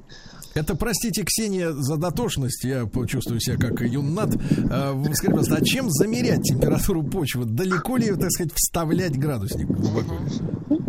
В районе 10-15 сантиметров. Так. Та- А есть специальные фер- фермерские эти самые термометры? Или подойдут обычные ртутные наши? Не, ну, ну, ртутные не подойдут, и есть различные современные гаджеты, которые, Ага. в принципе, не проблематично приобрести в разных магазинах. Мгм. Я думаю, это задача выполнимая. Так, надо ли, э, надо ли пос- по- э, вот этот картофель как-то удобрять, чем-то поливать, кроме воды, пока он вот э, растет, находится в земле? Ну, мы должны обеспечить питательную базу растения, желательно на весь период. То есть, соответственно, если вы используете орган- органику, и вы понимаете, что органических а, запасов хватит, то можно не использовать минеральные удобрения. А если мы понимаем, что земли скудные, то необходимо внести минеральные удобрения. То есть, э, в принципе, я так понимаю, перед посадкой картофеля хорошо бы это все культиватором раздербанить и замешать туда еще и удобрения, правильно понимаю? Ну, не помешает. Ну, можно использовать и старые способы внесения органики. Вот, Органика это когда вот так вот ароматы такие идут, да, хорошие, как из хлеба. Но, э, но, но человечье не годится, правильно я понимаю? Надо только приостановить людей. А то люди, по данной технологии дать не могу. а то люди прямо из септика трубопровод сделают и начнут, Давай сказать, картошечку, да. за- заливать, да. Закрытый Вот. цикл. Да, да, да. То есть вот туда-сюда круговорот его до- до- добра в природе, да, да, да. Ксения, и вопрос: сколько вот ваши сорта картофель, которые вы продаете посевные, да, на времени они э, вырастают? Вот через сколько мы, например, вот на майские, например, посадим, и когда стоит ждать уже урожай? Но мы обычно начинаем подкапывать уже э, в десятых числах августа. Августа. Ну, то есть проходит э, июнь, июль, э, э, так сказать, сейчас июнь, июль, август. То есть Август. три с небольшим месяца, да, получается? Да. Три с небольшим. 90 дней созревания, да. А, Ксения, а можно ли у вас, соответственно, на сайте или с вашей помощью тоже получить какие-то рекомендации и купить у вас э, как раз посевной картофель для своих целей? Ну, именно для еды, не для чипсов. А, мы э, маленькие ребята, находимся Да. в Карелии. У нас э, обеспечить республику Карелия. Все нас знают, все нас любят. Мы поставляем в местные сетки э, картофель. Вот. Так. Э, И, и бывает э, в Мурманскую область делаем поставки. Ну, это оптовые, понятно, фуры едут. Вот. А в маленьких объемах, к сожалению, мы не реализуем картофель. То есть вы такой уже монстр производственный, получается, да? Ксения, а вот вы лично, вот как девушка э, молодая, талантливая, рекомендуете людям э, попробовать, может быть, этим, э, этой весной заняться таким же бизнесом? Вы не разочарованы в том, что вот вы этим занимаетесь? Нет, я наоборот воодушевлена этим делом. С каждым годом все больше и больше. А, в связи Товарищ- с, ситуациями, да, конечно, свое всегда лучше, э, когда ты вкладываешь силы в свой маленький огород. Ну, это прекрасно. Да, да, товарищи, э, давайте, Вл- Владислав Александрович, я вам даже лопату готов подарить стальную специальную, если вы будете э, вскапывать как следует, да. Значит, друзья мои, фермер Карелии.рф это вот э, сайт этого хозяйства, здесь и клубника, и картофель, вот, а мой адрес стилавинсобачка.бк.ру, Люб- все предприниматели, добро пожаловать.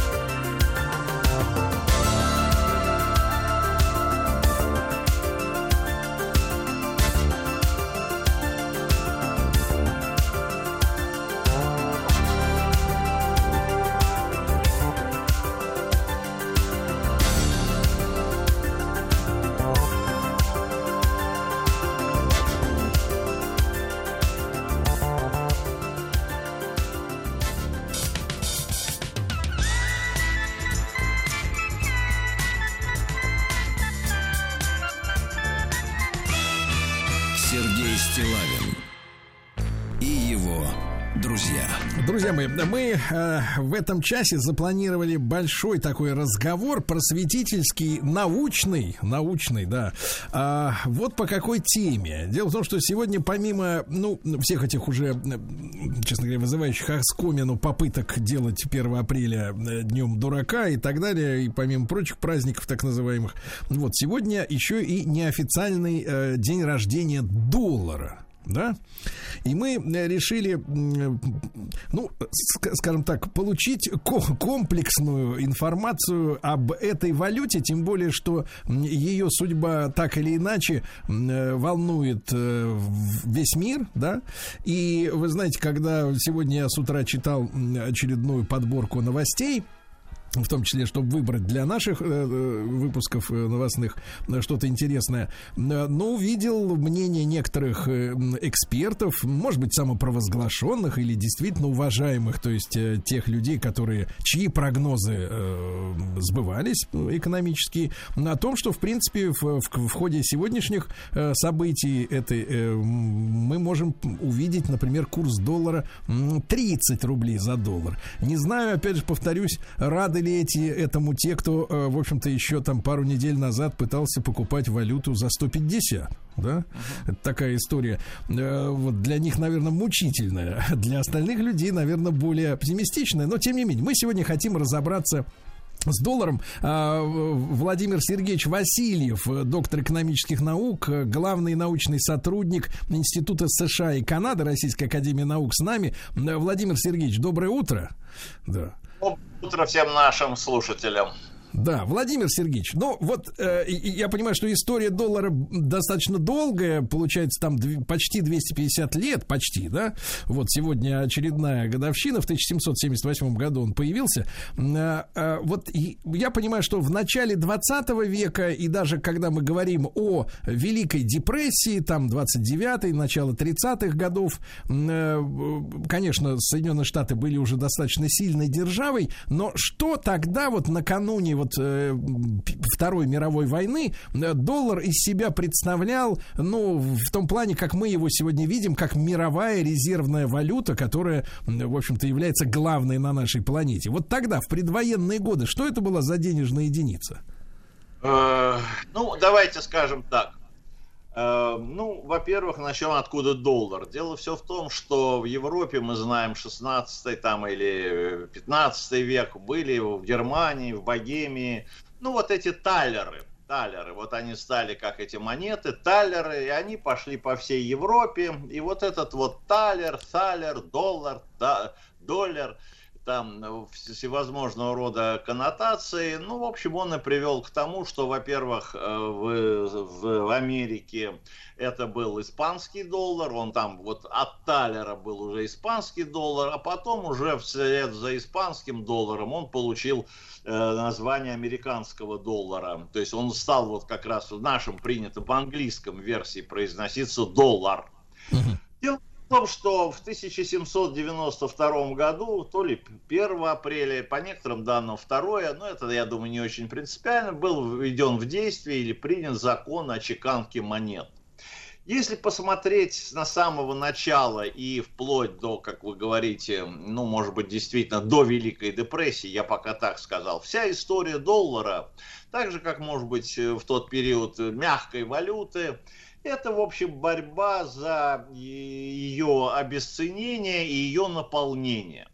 Дело все в том, почему был принят в 1792 году этот закон о чеканке монет, который, кстати, установил содержание серебра в, одной, как, э, в одном долларе, примерно в районе 27 грамм. И, э, вернее, ну да, серебра 27 грамм, и потом еще был золотой э, доллар, это 17 э, грамм примерно. Дело все в том, что годы гражданской войны, там, американская, рево- э, вернее, годы войны за независимость, э, э, период первое десятилетие, когда Америка воевала за свою независимость, э, как обычно, печатались деньги, а деньги обесценивались, и, собственно говоря, тогда, когда война кончилась э, за независимость и стала более-менее устаканиваться американская жизнь, вот тогда, собственно говоря, и возник уже о твердых основах американской валюты. И уже в тот период вот возникла эта проблема, что надо, в общем, доллар обеспечивать серебром или золотом. Вот это вот биметаллическое наполнение и вообще вот вся последующая американская история доллара, может быть и других тоже мировых валют, это вот чем обеспечены, чем они должны быть обеспечены. Тогда экономика не, не, не совсем так развивалась, как сейчас. И в тот период устойчивость валюты, может быть, экономика ассоциировалась с устойчивостью валюты как таковой. Если вот устойчивая валюта, то э, или национальная валюта, или денежная единица, то в таком случае страна имеет здоровую экономику.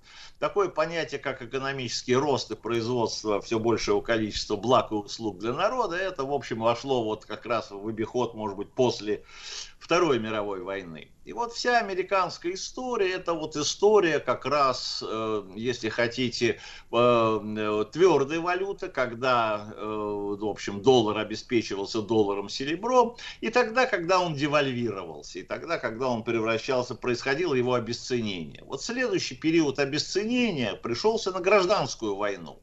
И с тех пор возникло второе у нас выражение «гринбеки».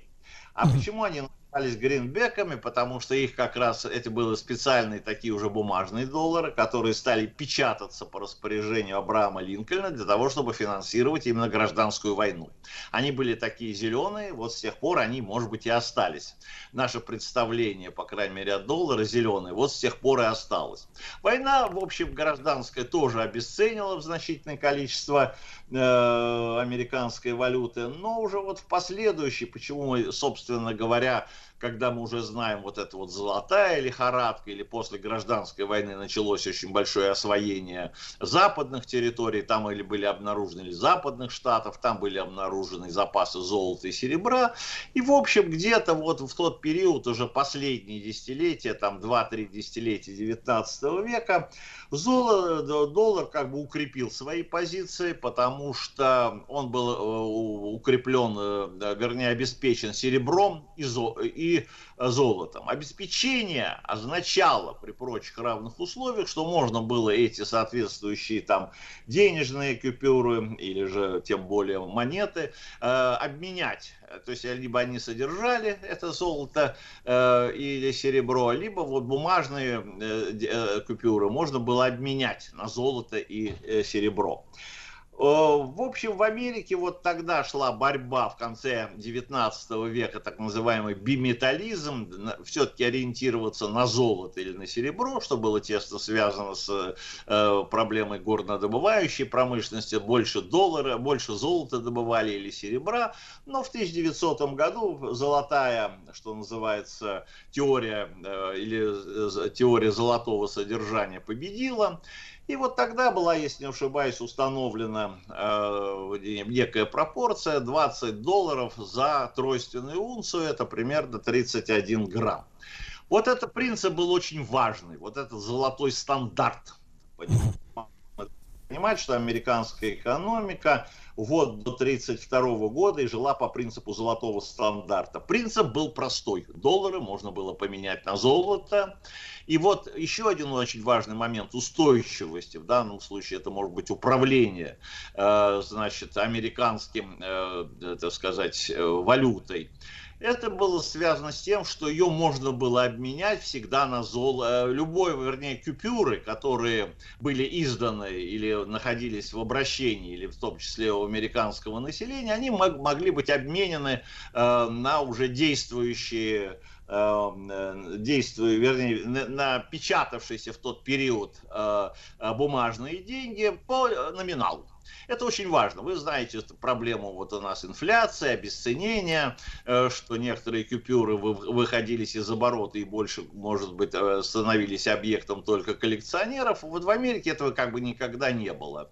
Э, на памяти, вот в особенности в 19 веке, эти купюры по номиналу можно было обменять. Ну, естественно, что американцы в тот период э, следили. Да, что еще очень важно, в 1000, закон 1790 года он, собственно говоря, основал монетный двор Соединенных Штатов Америки. Но, кстати, в тот период он находился в распоряжении Государственного департамента. Он несколько другую роль выполнял. Только спустя сто лет его перефункции были переданы Министерству финансов. Вот это золотой стандарт Америка и существовала до 1933 года, понимаете? Великая депрессия здесь ничего не поменяла. И более того, в общем-то, в 20-е годы Соединенные Штаты Америки, в общем, туда и стали стекаться золотые запасы всего мира. Что Владимир Сергеевич, Владимир Сергеевич, а в этой связи, в этой связи, позвольте тогда, раз уж мы все-таки издалека зашли, да, на предвоенную ситуацию, ваша оценка, что такое ФРС и каково участие российского золота в формировании этой конторы, которую многие называют частным предприятием, на которое не может влиять м, американское правительство? Понимаете, ну давайте скажем так, ФРС было создано в, 1800, э, в 1913 году после многочисленных споров о ее создании. Она, в общем, выполняет роль Центрального банка, но в данном случае она выполняла э, роль именно как вот Федеральной резервной системы.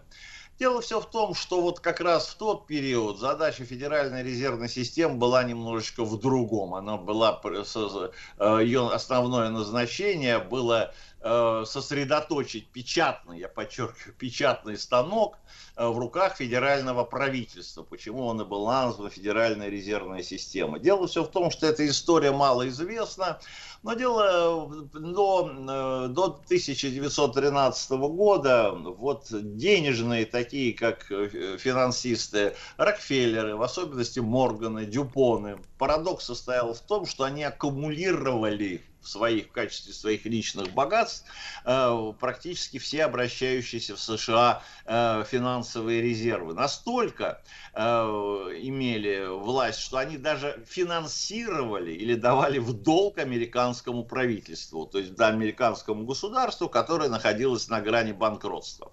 Дело в том, что с, с 1907 по 1912 год Америка переживала кризисный период, и в общем это действительно создало создало впечатление, когда федеральное правительство для того, чтобы вот иметь эти деньги, грубо говоря, должно было обращаться к частным инвесторам, чтобы, э, чтобы вот э, обеспечить свое существование. Вот этому было положено конец в 1000 1913 году, но я хочу сказать не это, возвращаясь к сегодняшнему дню.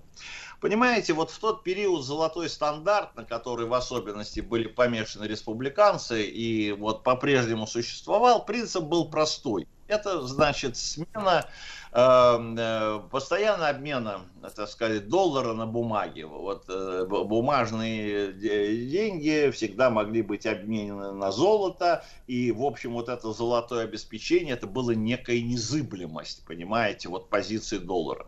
Все, в 1933 году эта система рухнула. Дело все в том, что Рузвельт принял, отменил золотой стандарт.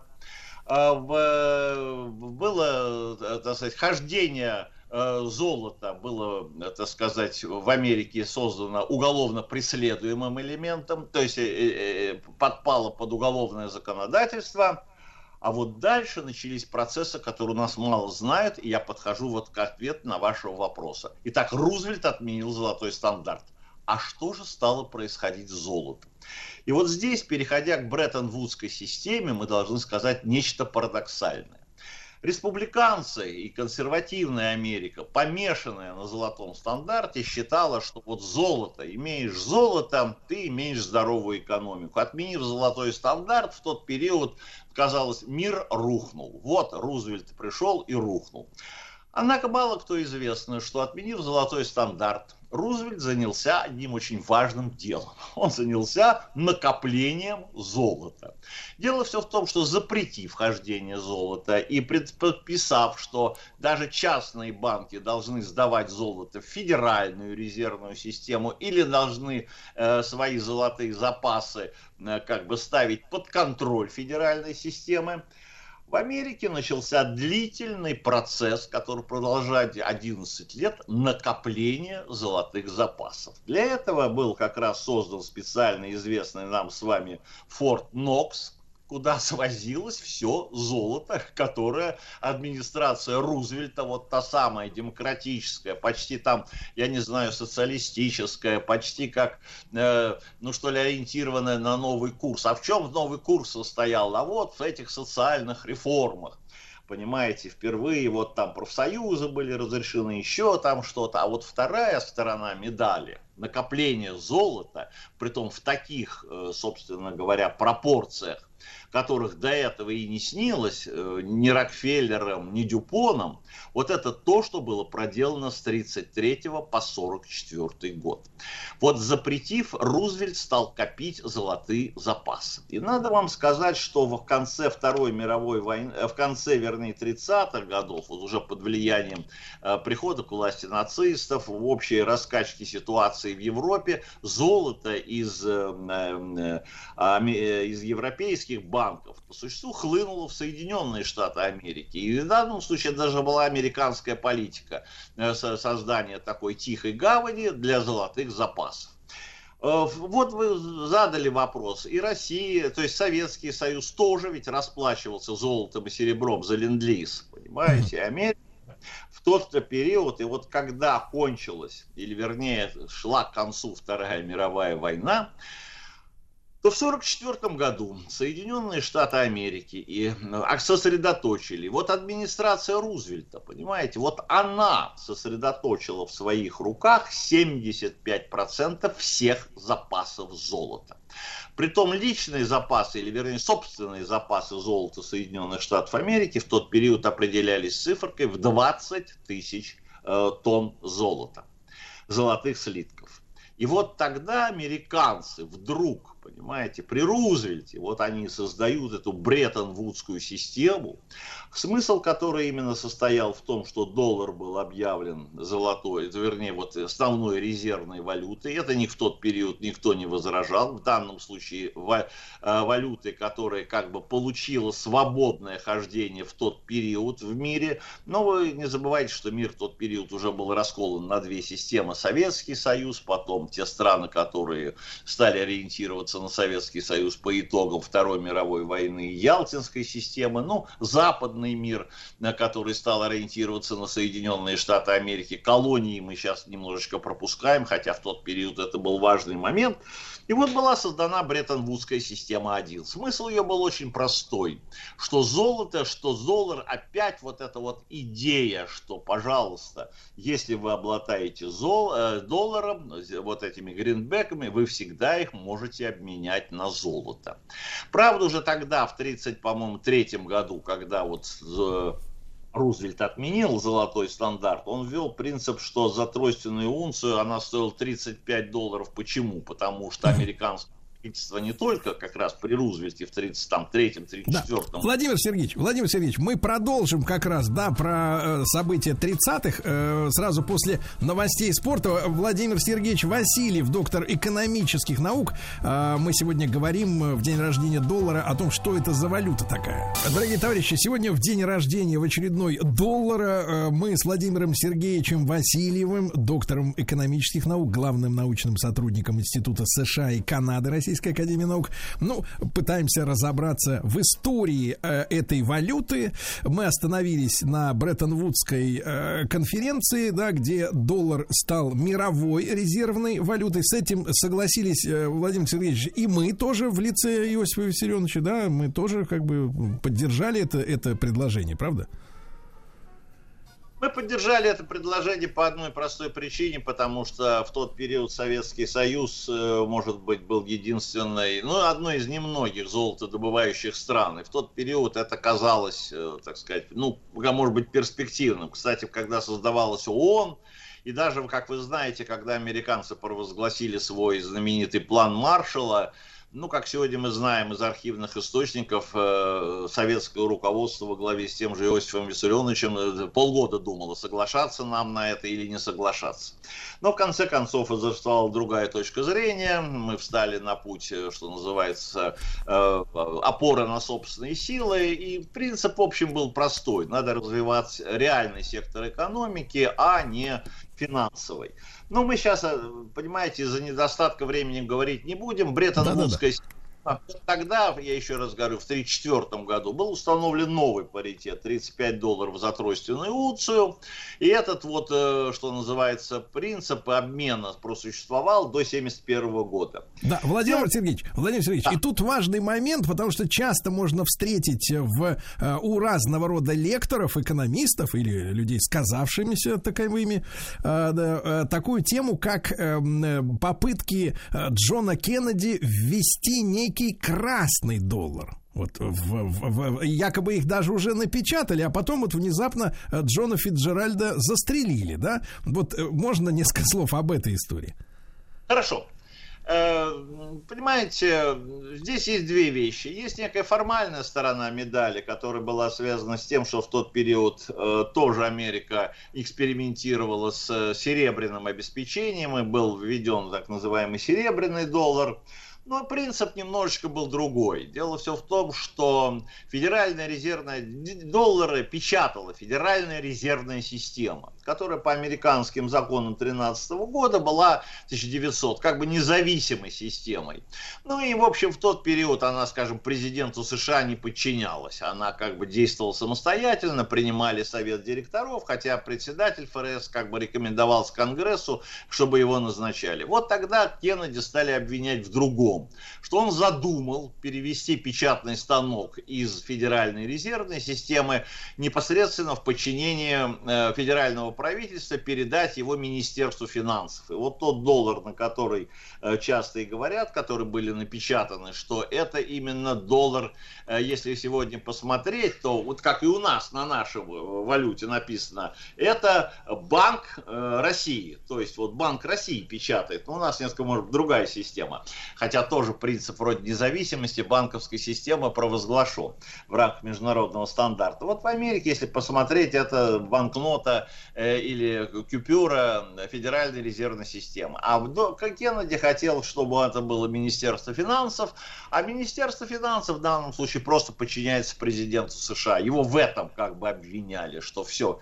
Кеннеди решил дернуть федеральный станок, как говорится, из рук финансистов, как иногда считают. Вот вы задали Федеральную резервную систему, это отдельный разговор. Но, в общем, тогда иногда считалось, что хоть это и была федеральная резервная система, но, в общем, это был тоже консорциум частных банков, который дальше начинается. Либо это представительство федерального правительства в фи- в финансовой системе США, либо наоборот представительство финансовых кругов Уолл-стрита в американском э, политической системе. Борьба эта до сих пор идет, кто, кто где какой троянский конь. Э, это, так сказать, их представительство у нас или их представительство э, вот среди финансистов. Ладно, оставим этот вопрос, хотя можно сказать, что на сегодняшний день, вот на сегодняшний день, после Трампа, который, кстати сказать, тоже, может быть, это тоже подоплеку, почему Трампа тоже выкинули, как в свое время Кеннеди, э, вот как бы убрали за то, что он хотел фина- печатный станок отдать федеральному правительству, то и Трамп, на- на- у нас это мало знают, тоже пытался федеральную резервную систему поставить под контроль федерального правительства. Но вот тут вроде бы финансисты Нью-Йорк, Уолл-стрит и сказали, нет, парень, ты знаешь, это мы тебе не дадим. И, как говорится, выгнали его из Белого дома. Вот это тоже финансовая подоплека, кстати, выборов 2020 года. И на сегодняшний день можно сказать, что Федеральная резервная система действительно отражает скорее интересы Уолл-стрита, нежели политического, политического эстеблишмента Вашингтона. Но да, это Владимир так, Сергеевич, а мы тогда можем тогда перескочить от Кеннеди, э, так сказать, да, с его красными так называемыми долларами к событиям начала 70-х, когда э, разгорелся нефтяной кризис, э, значит, э, в нефтяную торговлю включился очень активно Советский Союз, как раз вот только с этих времен, и когда э, был демарш э, де Голля, который э, привез американцам, по-моему, два там самолета с долларами и потребовал их обменять на э, золото, вот, и после чего окончательно от вот этой церемонии обмена американцы отказались напрочь. Все правильно. Вот тогда и Америка после войны стала наводнять э, мировую экономику, ну, западную. Вы знаете, у нас хождение э, доллара тоже было в тот период, ну, скажем так, уголовно наказуемым б- б- деянием. Э, то Америка стала э, наводнять мир этими своими гринбеками. Их все покупали, их всех брали, потому что считалось, что это не просто бумага, которая завтра обесценится, она обеспечена золотом. Даже если какие-то происходили изменения в обменном, э, в обменных курсах, ну, всегда можно было затребовать золото. А вот тут надо понимать важный момент, он имеет значение к сегодняшнему дню. Вот в 60-е годы экономики окрепли. Вы знаете тот самый знаменитый анекдот, что не ходят у нас ни самолеты не летают, ни поезда в 19 веке не ходили. А вы знаете, это характерно сегодня и для послевоенного мира. Э, Транспортное сообщение э, Америки с другими, ну я имею в виду с европейскими странами, было слабо развито. Э, Именно по причине вот экономической разоренности Европы. А вот когда Европа поднялась, когда Европа, как говорится, немножко заговорила своим э, собственным э, голосом экономическим, вот тогда то количество э, э, бумаг, которые Америка наводнила Европу, они стали быть истребованными. Кстати, могу вам сказать, что их не только ну, возили туристы, потому что, что называется, сорили деньгами, там развлекались. Очень важная, кстати, сказать, роль в падении Бреттон-Вудской системы сыграла НАТО. А Вот, именно тогда, когда американцы стали, что называется, финансировать их э, свое пребывание за границей вот этими долларами, они тоже, вот это содержание баз, они тоже наводняли экономику вот, э, э, э, европейских стран, ну, западноевропейских стран долларами. И вот тогда уже где-то в 60-е годы э, Франция первая, она как бы и заявила о том, что да, ну хватит, давайте теперь попробуем. Экономика поднялась, самолеты в Америку летают, пароходы ходят. Вот и давайте, как говорится, наконец 100 золота, бумажки поменяем на золото. Не забывайте, что в 60-е годы уже ознаменовались торгово-экономическими войнами. Кстати, между знаменитая война 63 года между Европой, вернее, рядом европейских стран, в том числе и Францией, и Соединенными Штатами Америки. Я говорю, вот подъем, экономический подъем Европы, вот он и привел к тому, что Европа немножко свои права решила покачать. А поскольку тогда скопилось много долларов, вот они и сказали, все, давайте нам золото. И американцы восприняли это. Дело даже не в том, как они восприняли. К 1971 году, тогда, когда Никсон в 1971 году заявил э, в обведении так называемой НЭП, она так, как ни парадоксально звучит, так и называлась новая экономическая политика, и когда он прекратил существование этой Бреттон-Вудской системы, что он прекратил? Он прекратил обмен золота на доллары. Все, сказал Америка, больше золота на доллары не меняет. Вот к тому времени у Соединенных Штатов в Америке, чтобы сразу, вот я не- случайные цифры, осталось всего 8 тысяч тонн золота.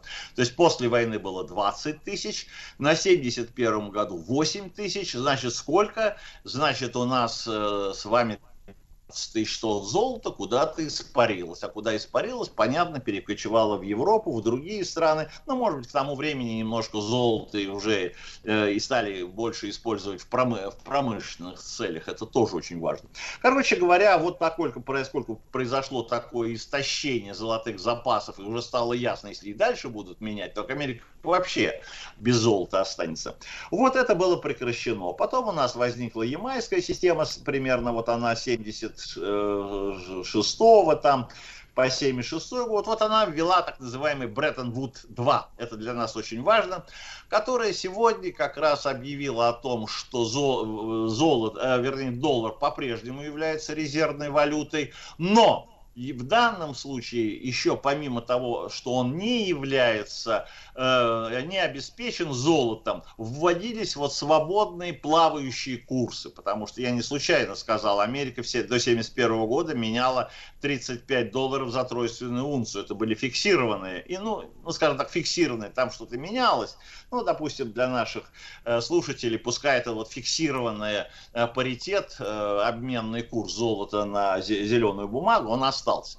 Поэтому ввели уже, как говорится, финансисты другую вещь. Зо- э, доллар резервной валюты остается, но курс плавающий. Таким образом, американцы уже вот та самая ФРС в основном, ну и с помощью, может быть, и Международного валютного фонда, там и Всемирного банка, э, других каких-то институтов, американцы уже стали именно регулировать сегодня вот это обращение э, э, бумажного доллара за пределами Соединенных Штатов Америки и таким образом регулировать вот эти э, обменные курсы.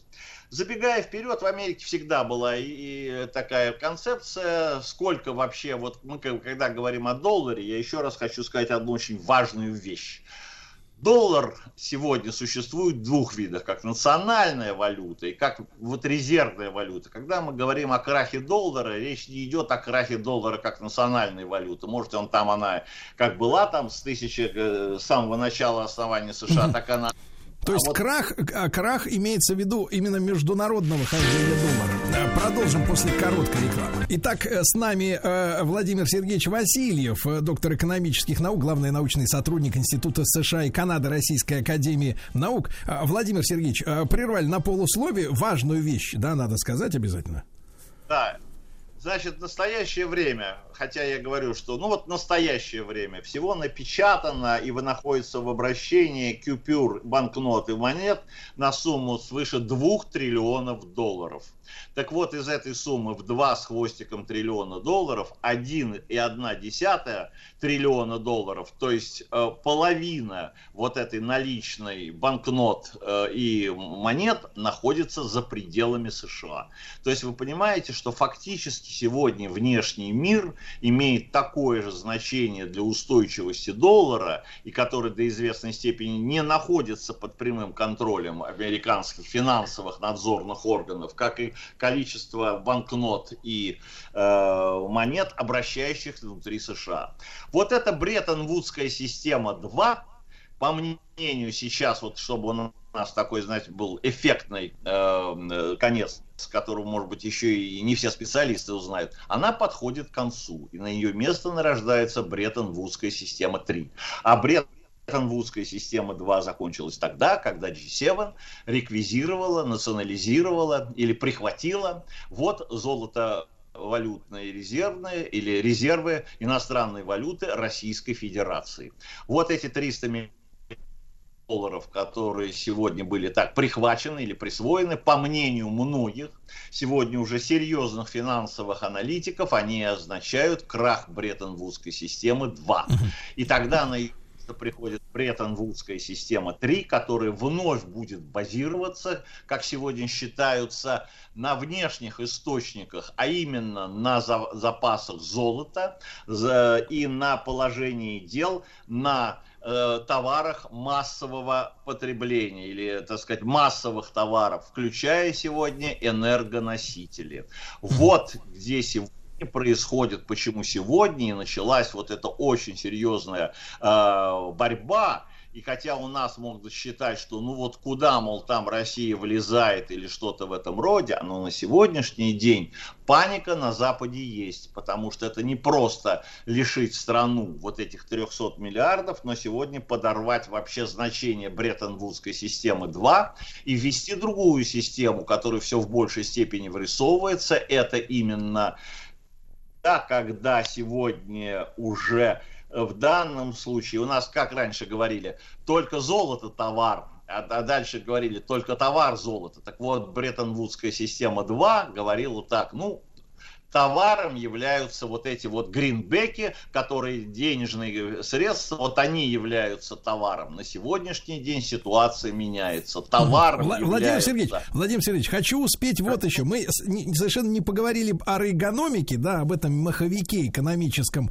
который, соответственно, последние там 40 лет э, раскручивал, да, раскручивался и в 2008 году первый раз надломился, а сейчас, соответственно, э, второе пришествие, как говорится. Но, Владимир Сергеевич, э, в, в открытых источниках можно увидеть, э, а, значит, даты введения так называемого, так, стандарта, я так понимаю, Базель-3, или как-то он называется примерным образом, о переходе в мировом э, масштабе в расчетах, на расчеты в золоте. Это тоже все увязано вот в этой всей истории. Причем планы введения этого Базеля появились, ну, несколько лет назад уже, я насколько понимаю, и, и, и сдвигались периодически. Там они тут были назначены на январь этого года, теперь там на 2023. Э, Если можно, вкратце ваш комментарий.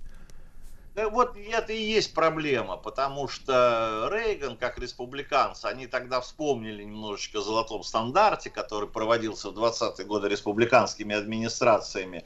Ну, вновь попытались немножко вернуться, хотя в тот период это не сработало. Пришла глобализация, и она, в общем, как говорится, проблему обеспечения, э, э, так сказать, бумажной массы э, золотом или чем-то еще отошла на второй план. Вот тогда считалось, что э, денежная масса будет обеспечена тем, что вот Соединенные Штаты являются доминирующей силой в мировой экономике. И, кстати, не за- в этой связи я хочу еще раз подчеркнуть, еще очень важным фактором обеспечения, что ли, курса Соединенных Штатов Америки является, как ни странно, их военная мощь. Вот то, что подпирает сегодня Америку, почему она обращает внимание на эти свои авианосцы, стратегические бомбардировщики, может быть, не для того, чтобы доминировать, как принято в военной сфере. Это важная подпорка под позицией доллара. А вот после как тех ситуаций, как раз вот после российской специальной операции, почему они заявили, что это мир меняется. Вот когда стало ясно, что и американская военная мощь, тем более стала расти военная мощь Китая, она уже не обеспечивает, называется, массу, вот в данном случае. Да-да-да. Владимир Сергеевич, и по- воспользуясь положением, скажите, пожалуйста, вы сказали, что половину наличных долларов э, распределена по всему миру. Может ли Америка, Федеральная резервная система, американский президент в один момент сказать, что те доллары, которые находятся вне территории США, становятся макулатурой? Да, это, это может быть, но тогда это и будет окончательный крах доллара, потому что сегодня, вот как я уже сказал, вот устойчивость доллара базируется на том, что любого рода купюру вы можете появить и по номиналу обменять. На этом вот Америка и держится. Вот на этой, если хотите, э, ну, устойчивости. Вот этой вот доллар, вот она неизменная, она постоянная валюта. Вот в тот день и час она как бы не подвержена девальвации как таковой. Вот хотя они меняют вот эти вот свои гринбеки, но тем не менее, э, тем не менее они по крайней мере Да. Владимир Сергеевич, ну огромное спасибо. Время пролетело незаметно, столько еще не обсудили. Возможно, сделаем, наверстаем в будущем. Владимир Сер- э, Сергеевич Васильев, доктор экономических наук, был с нами. Поговорили о долларе. Надеюсь, полезная информация.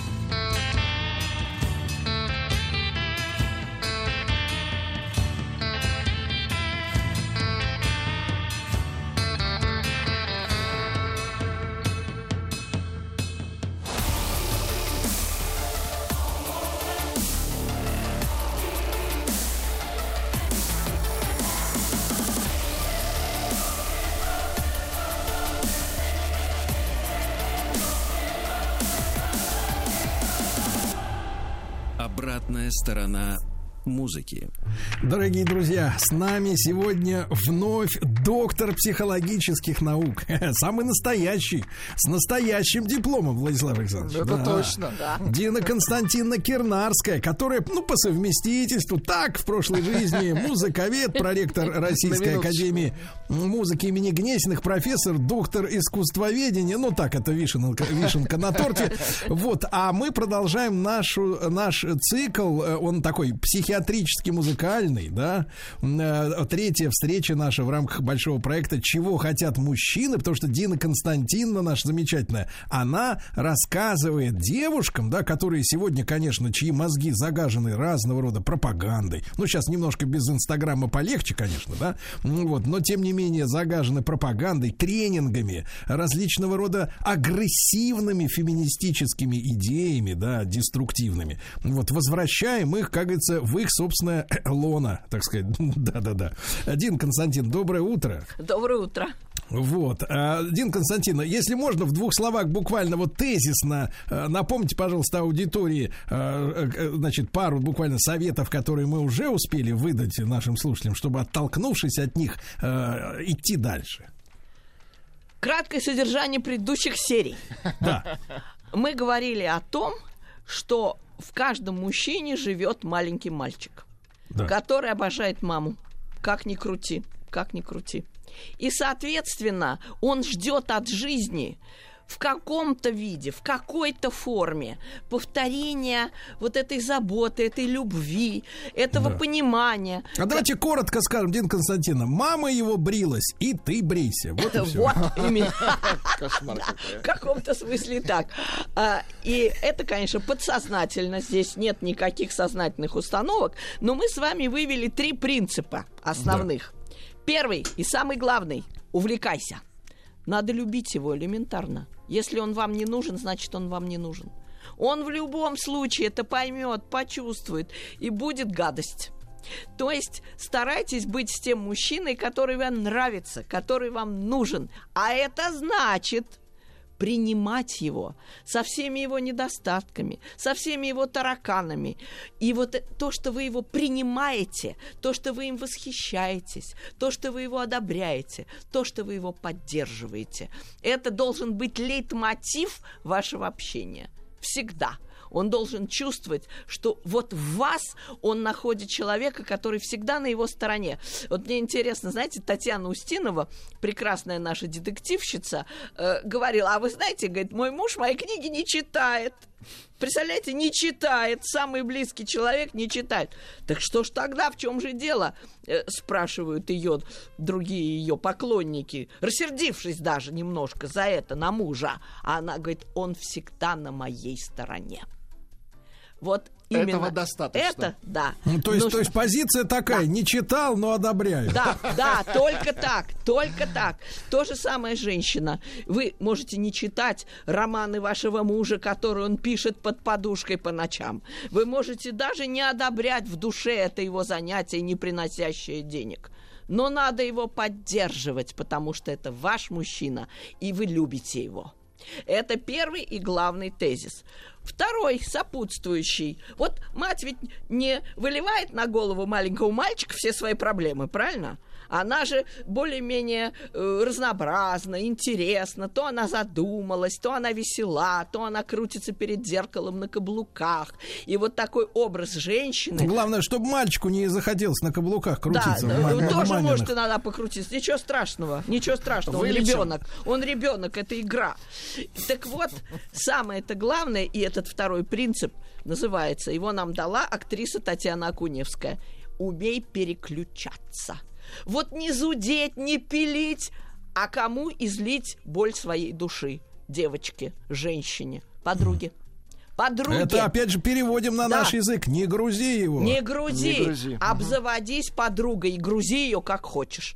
Потому что подруга действительно настоящий друг женщины. Вот очень неверная есть такая мифология. Ой, женская дружба, это такая фикция. Ой, да она тебя предаст в любой момент. Да она для любого мужика тебя продаст со всеми потрохами. Ложь. Ложь. Подруга – это настоящая подруга. Это человек, который всегда разделит ваши проблемы, который всегда и посоветует, и утешит, и выслушает. Вот вам нужно обязательно иметь подругу. Мужчину грузить нельзя, это не подруга. Вот мы иногда, девочки, ошибаемся, когда начинаем на него выливать вот этот ушат.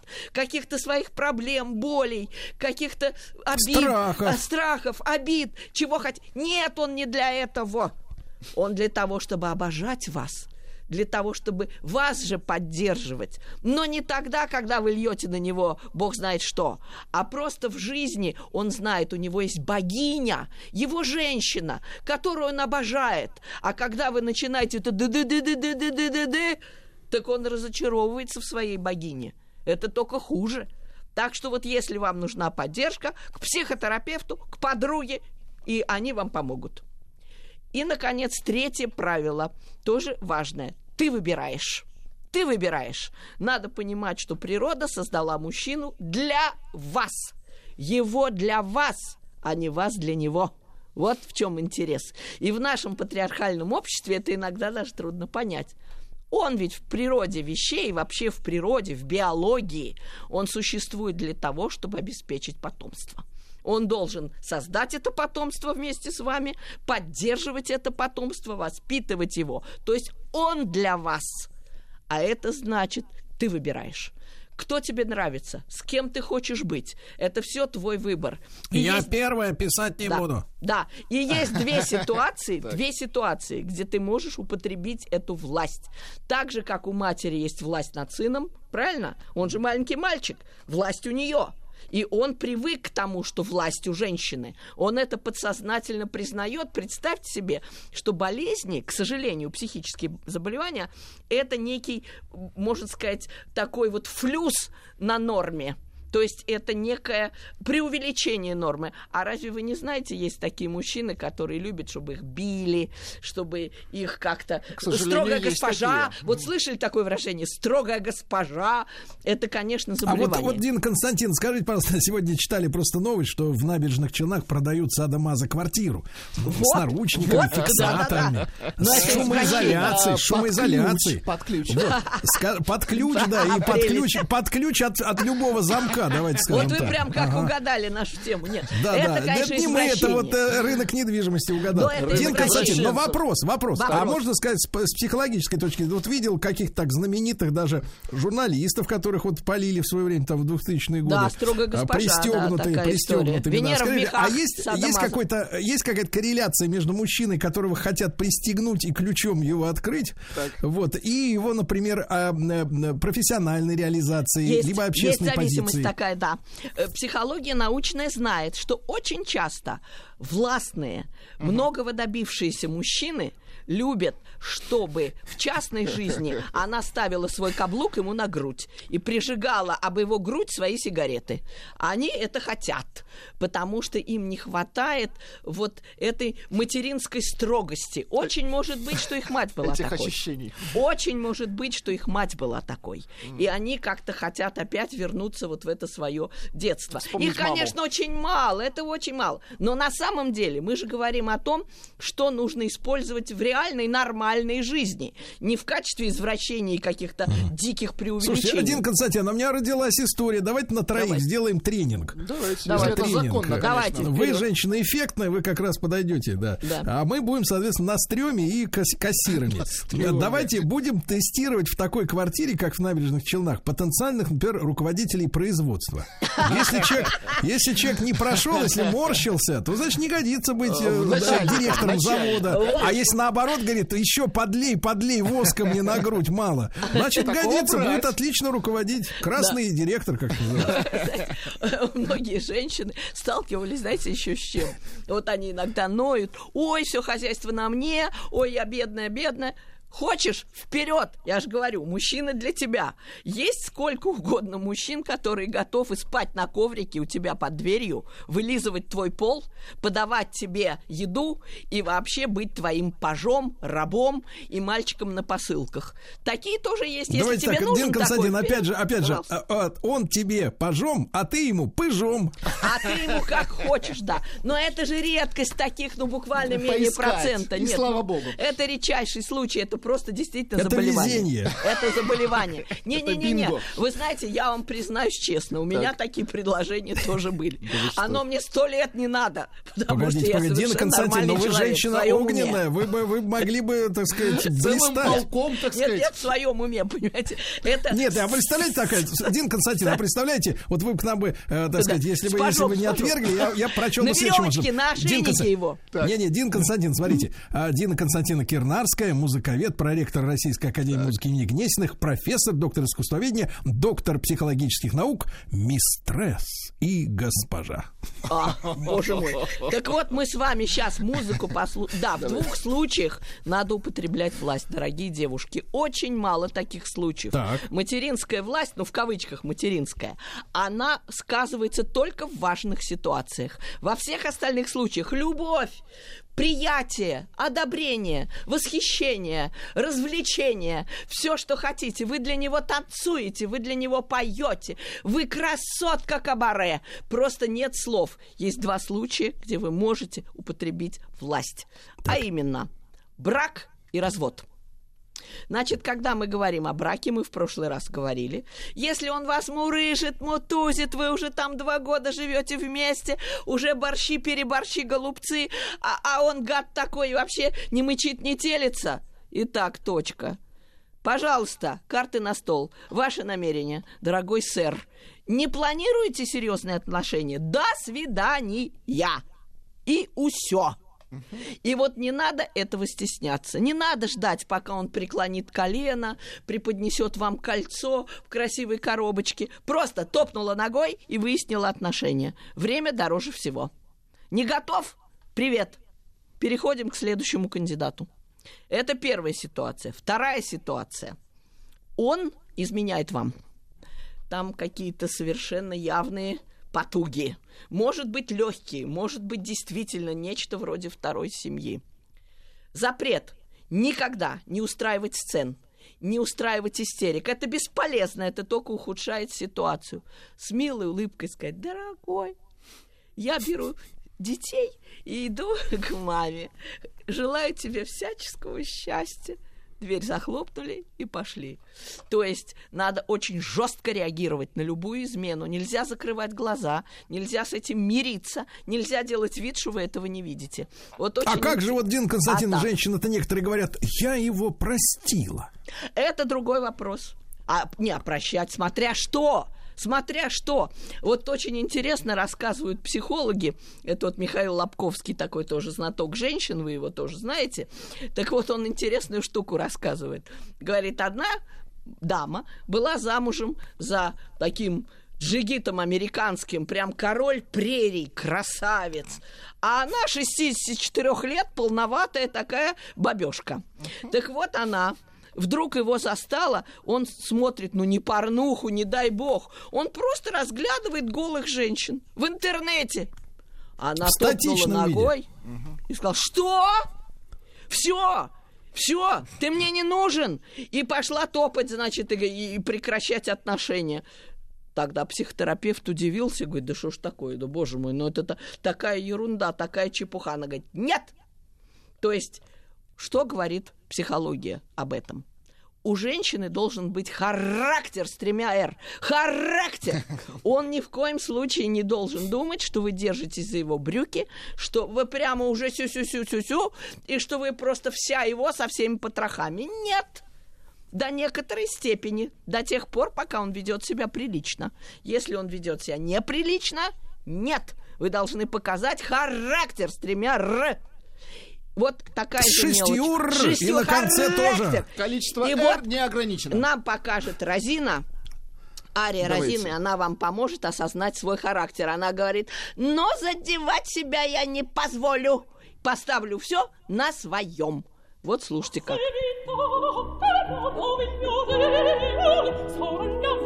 Farò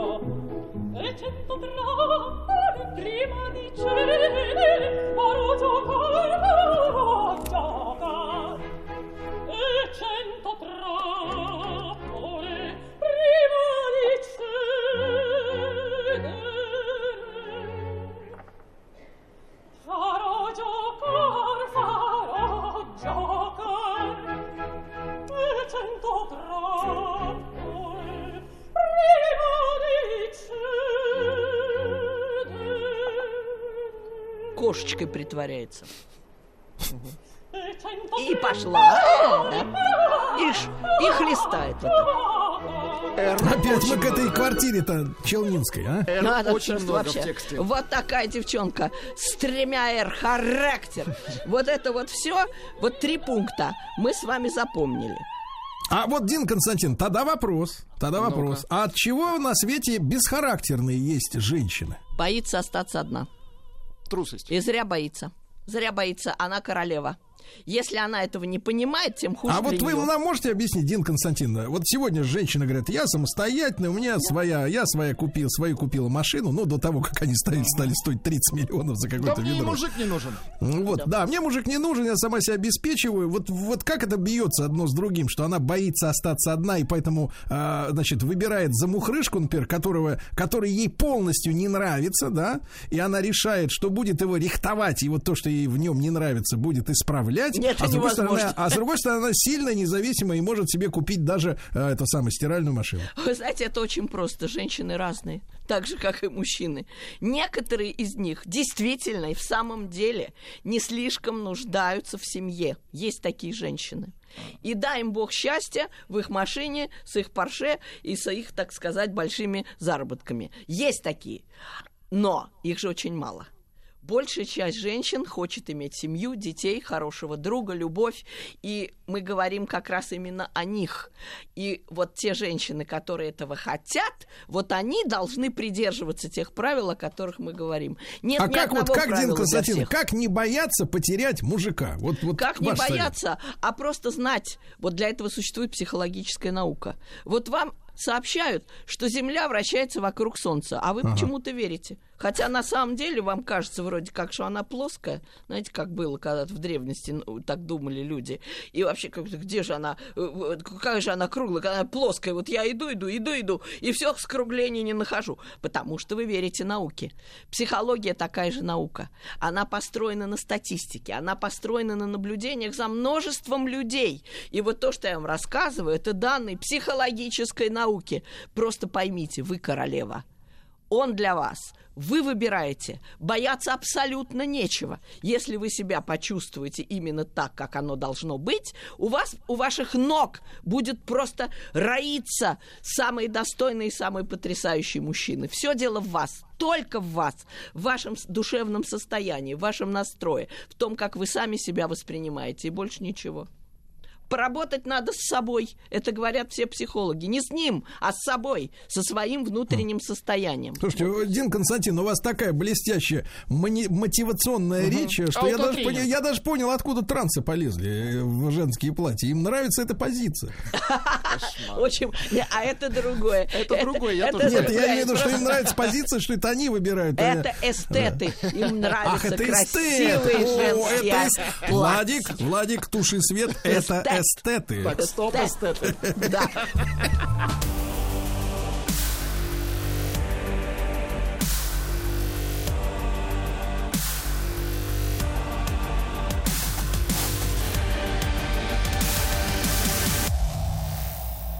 Обратная сторона музыки. Итак, Дина Константиновна Кернарская, доктор психологических наук и учитель нашего доктора Добина. Преподаватель, да. Да. Да, да. Дин Константиновна, ну что же, да, м, вот, ну, женщины-то, в принципе, получили все инструкции. Нет, правильно? не все, не все. не Это все. только Что? половинку, только половинку. Вот.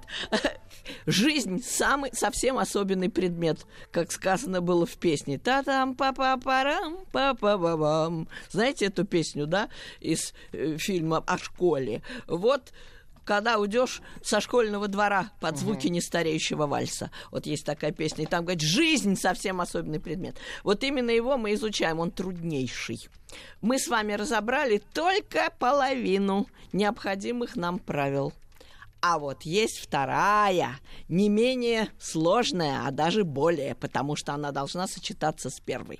Итак, все в природе вещей, все в семье, все ключи в детстве. Соответственно, мальчик, он у нас сын во многом, но он же еще и отец. Когда он вырастает, он становится отцом.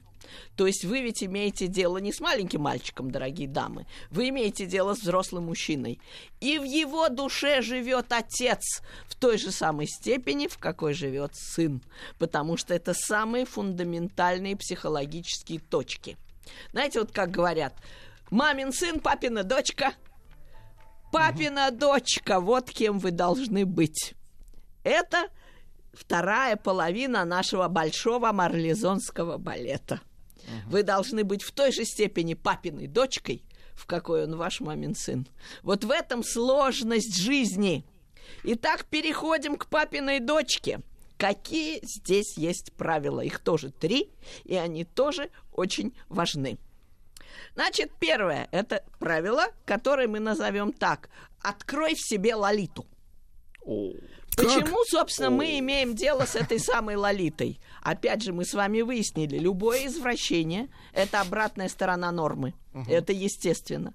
Так это папина дочка. У него же не было детей, у этого самого парня. Он нашел дочку и совместил это дело как-то так Полезное с извращенным приятным, понятно. образом, да, извращенным образом в своей душе. Почему он так обожал ее всю жизнь? Почему он не мог отойти от нее? Это была его дочь. Попробуй отойди от дочери. Ты можешь отойти от какой-то посторонней бабы, но от своей дочери ты никогда не отойдешь. Вот почему у него была такая извращенная, такая сильная любовь, потому что это была любовь двойная и мужчины к женщине, и папы к дочери. Вот это вот такая очень сильная связь. И мы ее эксплуатнем, дорогие подруги. Значит, нужно быть для него дочкой, дочкой, маленькой девочкой, которая на него во всем полагается, которая такая непосредственная, такая дурная иногда, такая какая-то наивная. Без этого совершенно невозможно. Вот как мы откроем Лолиту? Смотрите, есть такой рассказ, известный, мы о нем вспоминали с вами. Легкое дыхание Бунина, да?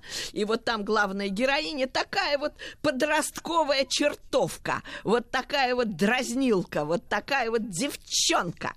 И тут сказано, я вам просто процитирую его. Как тщательно причесывались некоторые ее подруги, как чистоплотны были, как следили за своими сдержанными движениями. А она ничего не боялась. Ни чернильных пятен на пальцах, ни раскрасневшегося лица, ни растрепанных волос, ни заголившегося при падении на бегу колена. Без всяких ее забот и усилий как-то незаметно пришло к ней все то, что так отличало ее в последние годы из всей гимназии. Изящество, нарядность, ловкость, ясный блеск глаз. Вот вам портрет девчонки. Девчонки-подростка Лолиты, которая для любого мужчины является каким-то идеалом. Вот посмотрите даже, какие есть портреты женские. Они все в двух формах. Одна форма женщина-мать. Вот это полная такая, знаете, скульптура первобытной, рождающей, так сказать, женщины. Полная до нельзя, то есть гораздо полнее, чем можно быть вообще физически. Почему? Потому что это символ матери, символ природы вот такой. И таких женщин очень много. Венера Урбинская, Тициана, Венера Джорджоне. И женщины иногда говорят, ну что такое, вон Ренуар обнаженная. Она вон недавно была у нас на выставке Щукинской в Пушкинском музее. Ух, какая полная! Однако многим мужчинам нравится образ матери. Все правильно. Но есть такой же образ дочери, который сейчас даже превалирует. Девочка на шаре, какая-нибудь дама с горностаями Леонардо. То есть вы можете на многих картинах, ну, естественно, незабвенная Симонетта Веспуччи, это любовь всей жизни Сандро Боттичелли, да, это э, Венера, это и весна, это вот все эти картины. Такая худышка, такая изящная, такая вот девчоночка, такой подросток. Вот это тоже надо иметь в виду. И вот в музыке мы смотрим, смотрите. Вы, наверное, не обращали внимания на текст песен Джо Дассена. Ну, потому что музыка такая обаятельная, она, конечно, под стать тексту, но вы как-то не вчитывались. А вот я вам предлагаю вчитаться. И вот он поет «А toi, à la petite fille que tu étais», да? Тебе, той девочке маленькой, которой ты была, а celle que tu es encore souvent, то есть а, той... Как? а, еще раз, еще раз слушаем. А celle той, que tu étais encore souvent, которой ты по временам бываешь и сейчас. Вот где ключ. Ты бываешь той маленькой девочкой, которой была когда-то, да. Вот это очень важный психологический нюанс. Э, И послушайте, как он это легко, как вот он это непринужденно подает. Он именно представляет эту маленькую девочку. À la façon que tu as d'être belle, à la façon que tu as d'être à moi, à tes mots tendres un peu artificiels, quelquefois, Вот сейчас слушайте. à toi, à la petite fille que tu étais, à celle que tu es encore souvent, Слышите? Слышим, про à ton девочку passé, поют. à Да, tes про secrets, маленькую девочку. à tes anciens princes charmants, à la vie, à l'amour, à И nos тут и nuits, à любовь nos рождается. à l'éternel retour de la chance, à l'enfant qui Так, так, viendra, Дин Константин, нужен перевод. Вот, пожалуйста, вам перевод. О жизни, о любви, о наших ночах, о наших днях, э, о том, что вернется, и о ребенке, который у нас появится, будет напоминать тебя, и тебя, и меня. Вот и будет «Que sera à la fois toi et moi». Он будет одновременно и ты, и я.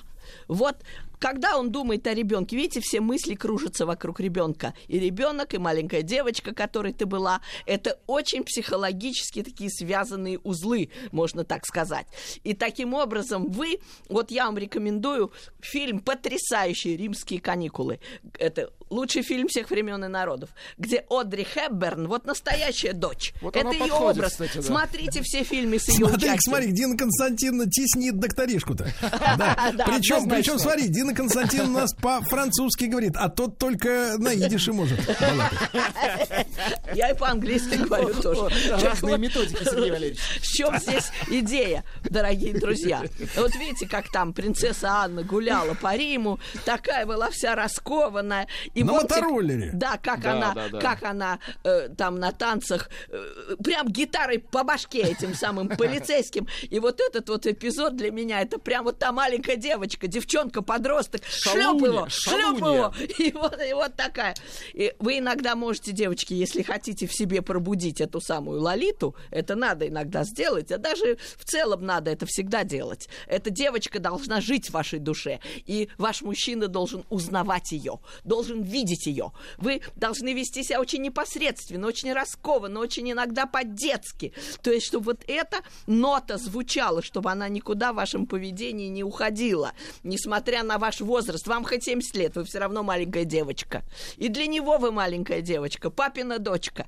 Так вот, что вам поможет? Ну, конечно, какие-то, может быть, фильмы, но поскольку мы на радио, я, естественно, вам э, скажу о музыке. Вот была такая певица в советское время, ее могут помнить люди старшего поколения, Лариса Мондрус такая. А, уехала А, в да, Германию. она Помню. уехала, да, многие уехали. Ведищева тоже, да многие. А да. там называлась просто Лариса. Лариса, ну бог с ней.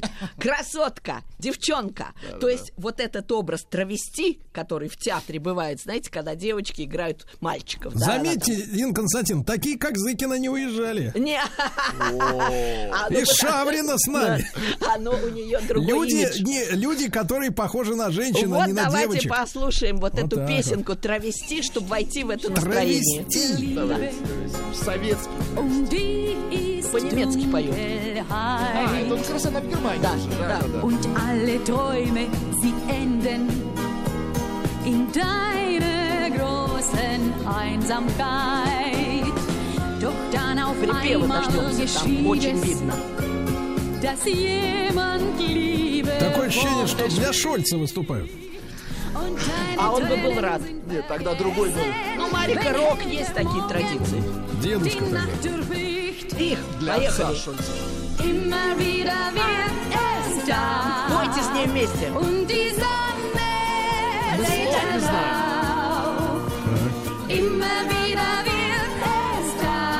Пойте, пойте, поможем.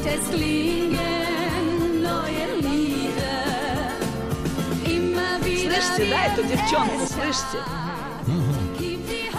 Что-то там всегда, как обычно, тут.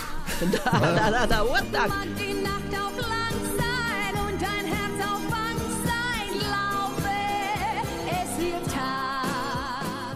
Ну, Вот, прекрасно, да, видите, прекрасно. вы прям можете петь такая привязчивая мелодия. Ля-ля-ля-ля-ля-ля. Такое ощущение, Да, ощущение, что прям- в пивную переместился. Да, Такое ощущение, что немецкий у нее родной. Вот. Вот, и вы когда так пропоете, покрутитесь, попрыгаете, вот вы почувствуете, что вы тоже Лолита. У вас есть в душе вот эта маленькая девочка, этот чертенок, который все время должен проглядывать Дина Константин, но поведение. это же как же одной-то женщине в себе совместить все, Столько. если с точки зрения мужчины это вещь-то противоестественная. Я, например, знал банкиров, Так, так, так. которые после рождения детей бросали женщин, потому что в их понимании женщина и мать это разные Это вещи. разные две Вот женщины. я вам да. и говорю, что нужно обязательно быть и той, и этой. Это очень важно. Оставаться маленькой девочкой всегда, несмотря на какие-то заботы. И несмотря на... Ну вот помните, мы с вами начали с главного пункта, да? Ты восхищаешься своим мужчиной, ты одобряешь его, ты поддерживаешь. А разве дочка не любит отца так же? Она же тоже восхищается моим папой. Многие девчонки даже вот не находят потом в жизни своего мужчину, потому что отец для нее идеал, отец для нее все, что у нее было лучшего в жизни, самого дорогого. Э, Ну, конечно, вот эта бесконечная любовь, это не только любовь матери к сыну, но это и любовь дочери к отцу. Это все как бы здесь сочетается вместе. Но тем не менее, вы понимаете, жизнь сложная штука. Вот ведь горе-то.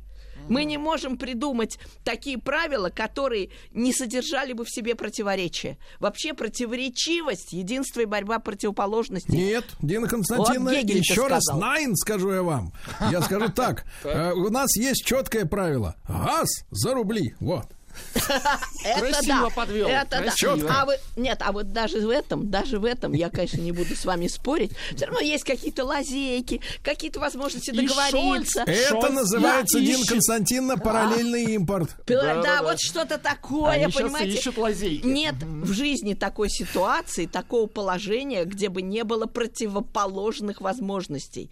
Вот это и есть жизнь, единство и борьба противоположностей. Итак, Дина Константиновна Кирнарская, доктор психологических наук, напутствует девчонок.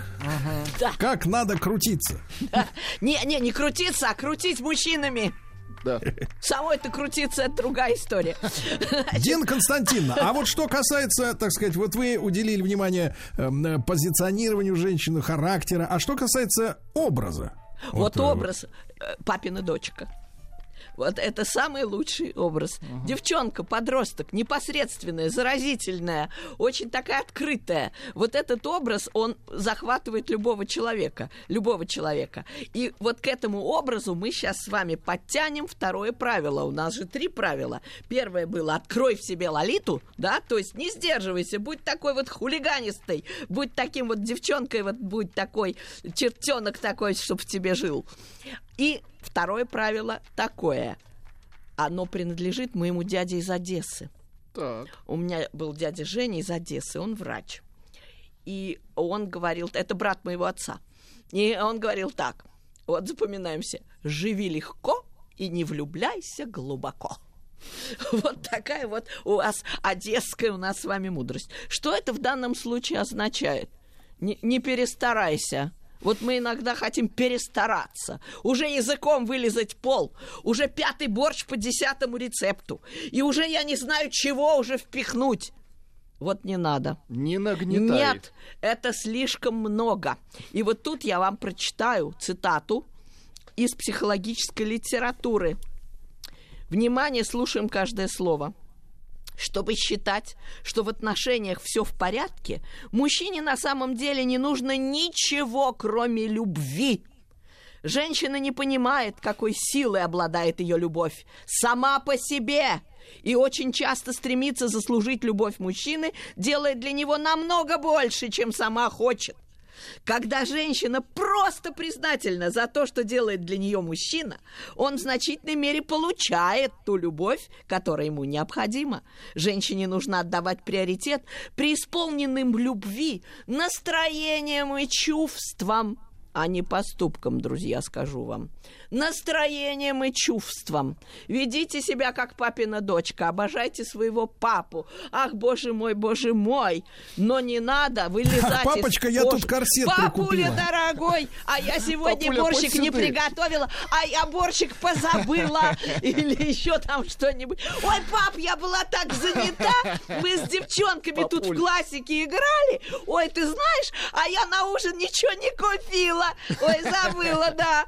И, и вот Ну тогда сейчас получишь ремня. В Не- угол встань. Ничего подобного, ничего подобного. Любящий папа, скажу, что моя дорогая, я так рад, что тебе было хорошо, что ты веселилась. Давай в ресторан сходим, давай, давай. Ой, давай, папулька, папулька, я тебя не зря обожаю. И все, и побежали в ресторан. Вот так.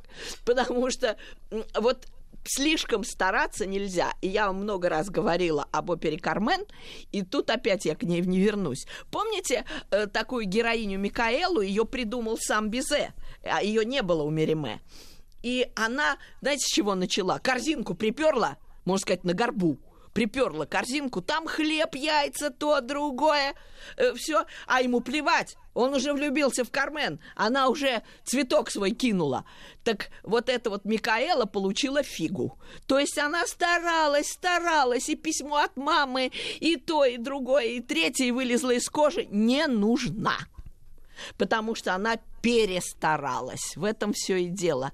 Ведь, э, знаете, какое я придумала для себя изречение? Что самое трудное в жизни? Найти меру всему. Меру. Меру любви и меру равнодушию, меру легкости и меру тяжести. То есть все. И вот эта Микаэла переборщила. Вот давайте послушаем, чтобы такими никогда не быть. Вот их дуэт. Шмямлет. Да, да, да.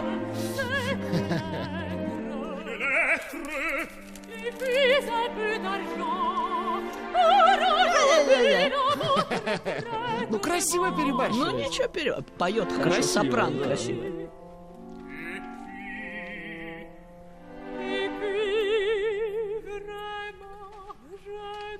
Слюнявая такая девушка. Сладкарь девушка. Ух, такая сладенькая, аж противно.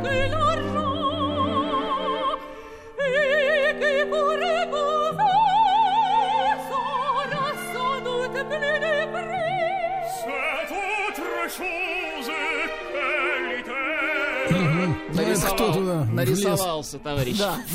Ну вот он подстраивается, он же не может сказать, пошла вон дура. Он же не может ей так сказать. О, ужас. Да, отвратительно, согласен. Давай, это же кошмар. Да вот вы это слушайте и не будьте такими. Зрителям надо молоко за выдавать. Да, В антракте. Да, А, да. И вот мы с вами, чтобы этот пункт уже завершить, послушаем э, такую песню, которую вы прекрасно знаете. Прям для нас, женщин, такую ужасную. Так. Мы опять-таки текст не, не знаем, а ведь это песня Джо Дассена «Сава changer du monde». Я думал, мы будем слушать, Это- ах, какая женщина мне б такую. А, а так какую? Там, она ж загадочна. Там же не сказано мне б такую. Какую такую? Давай чуть-чуть, а то не Да. успеем. А вот давайте быстренько заводим «Сава changer du monde». Ça va pas changer. Припевчик какой шикарный. Живи легко, не влюбляйся глубоко. Changer.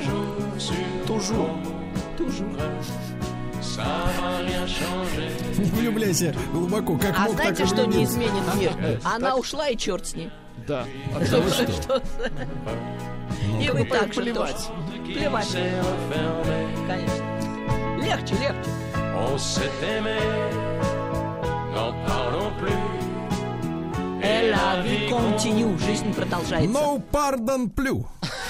I love you continue, жизнь продолжается. Вот Да, что да. главное. Классно. Так, Дин Константин, ну вот мы их так научим на свою голову. И что ж получится? Шикарно, будет любовь и согласие, потому что она будет вас любить, обожать, поддерживать, не будет вам капать на мозги, власть употреблять будет очень редко, а сама будет раз развлекать такая девчонка потрясающая. Эх, эх, ладно. Дин Константин, вам прекрасных выходных. Спасибо вам огромное. Дин Константина Кирнарская. Сегодня доктор психологических наук. Еще больше подкастов «Маяка» насмотрим.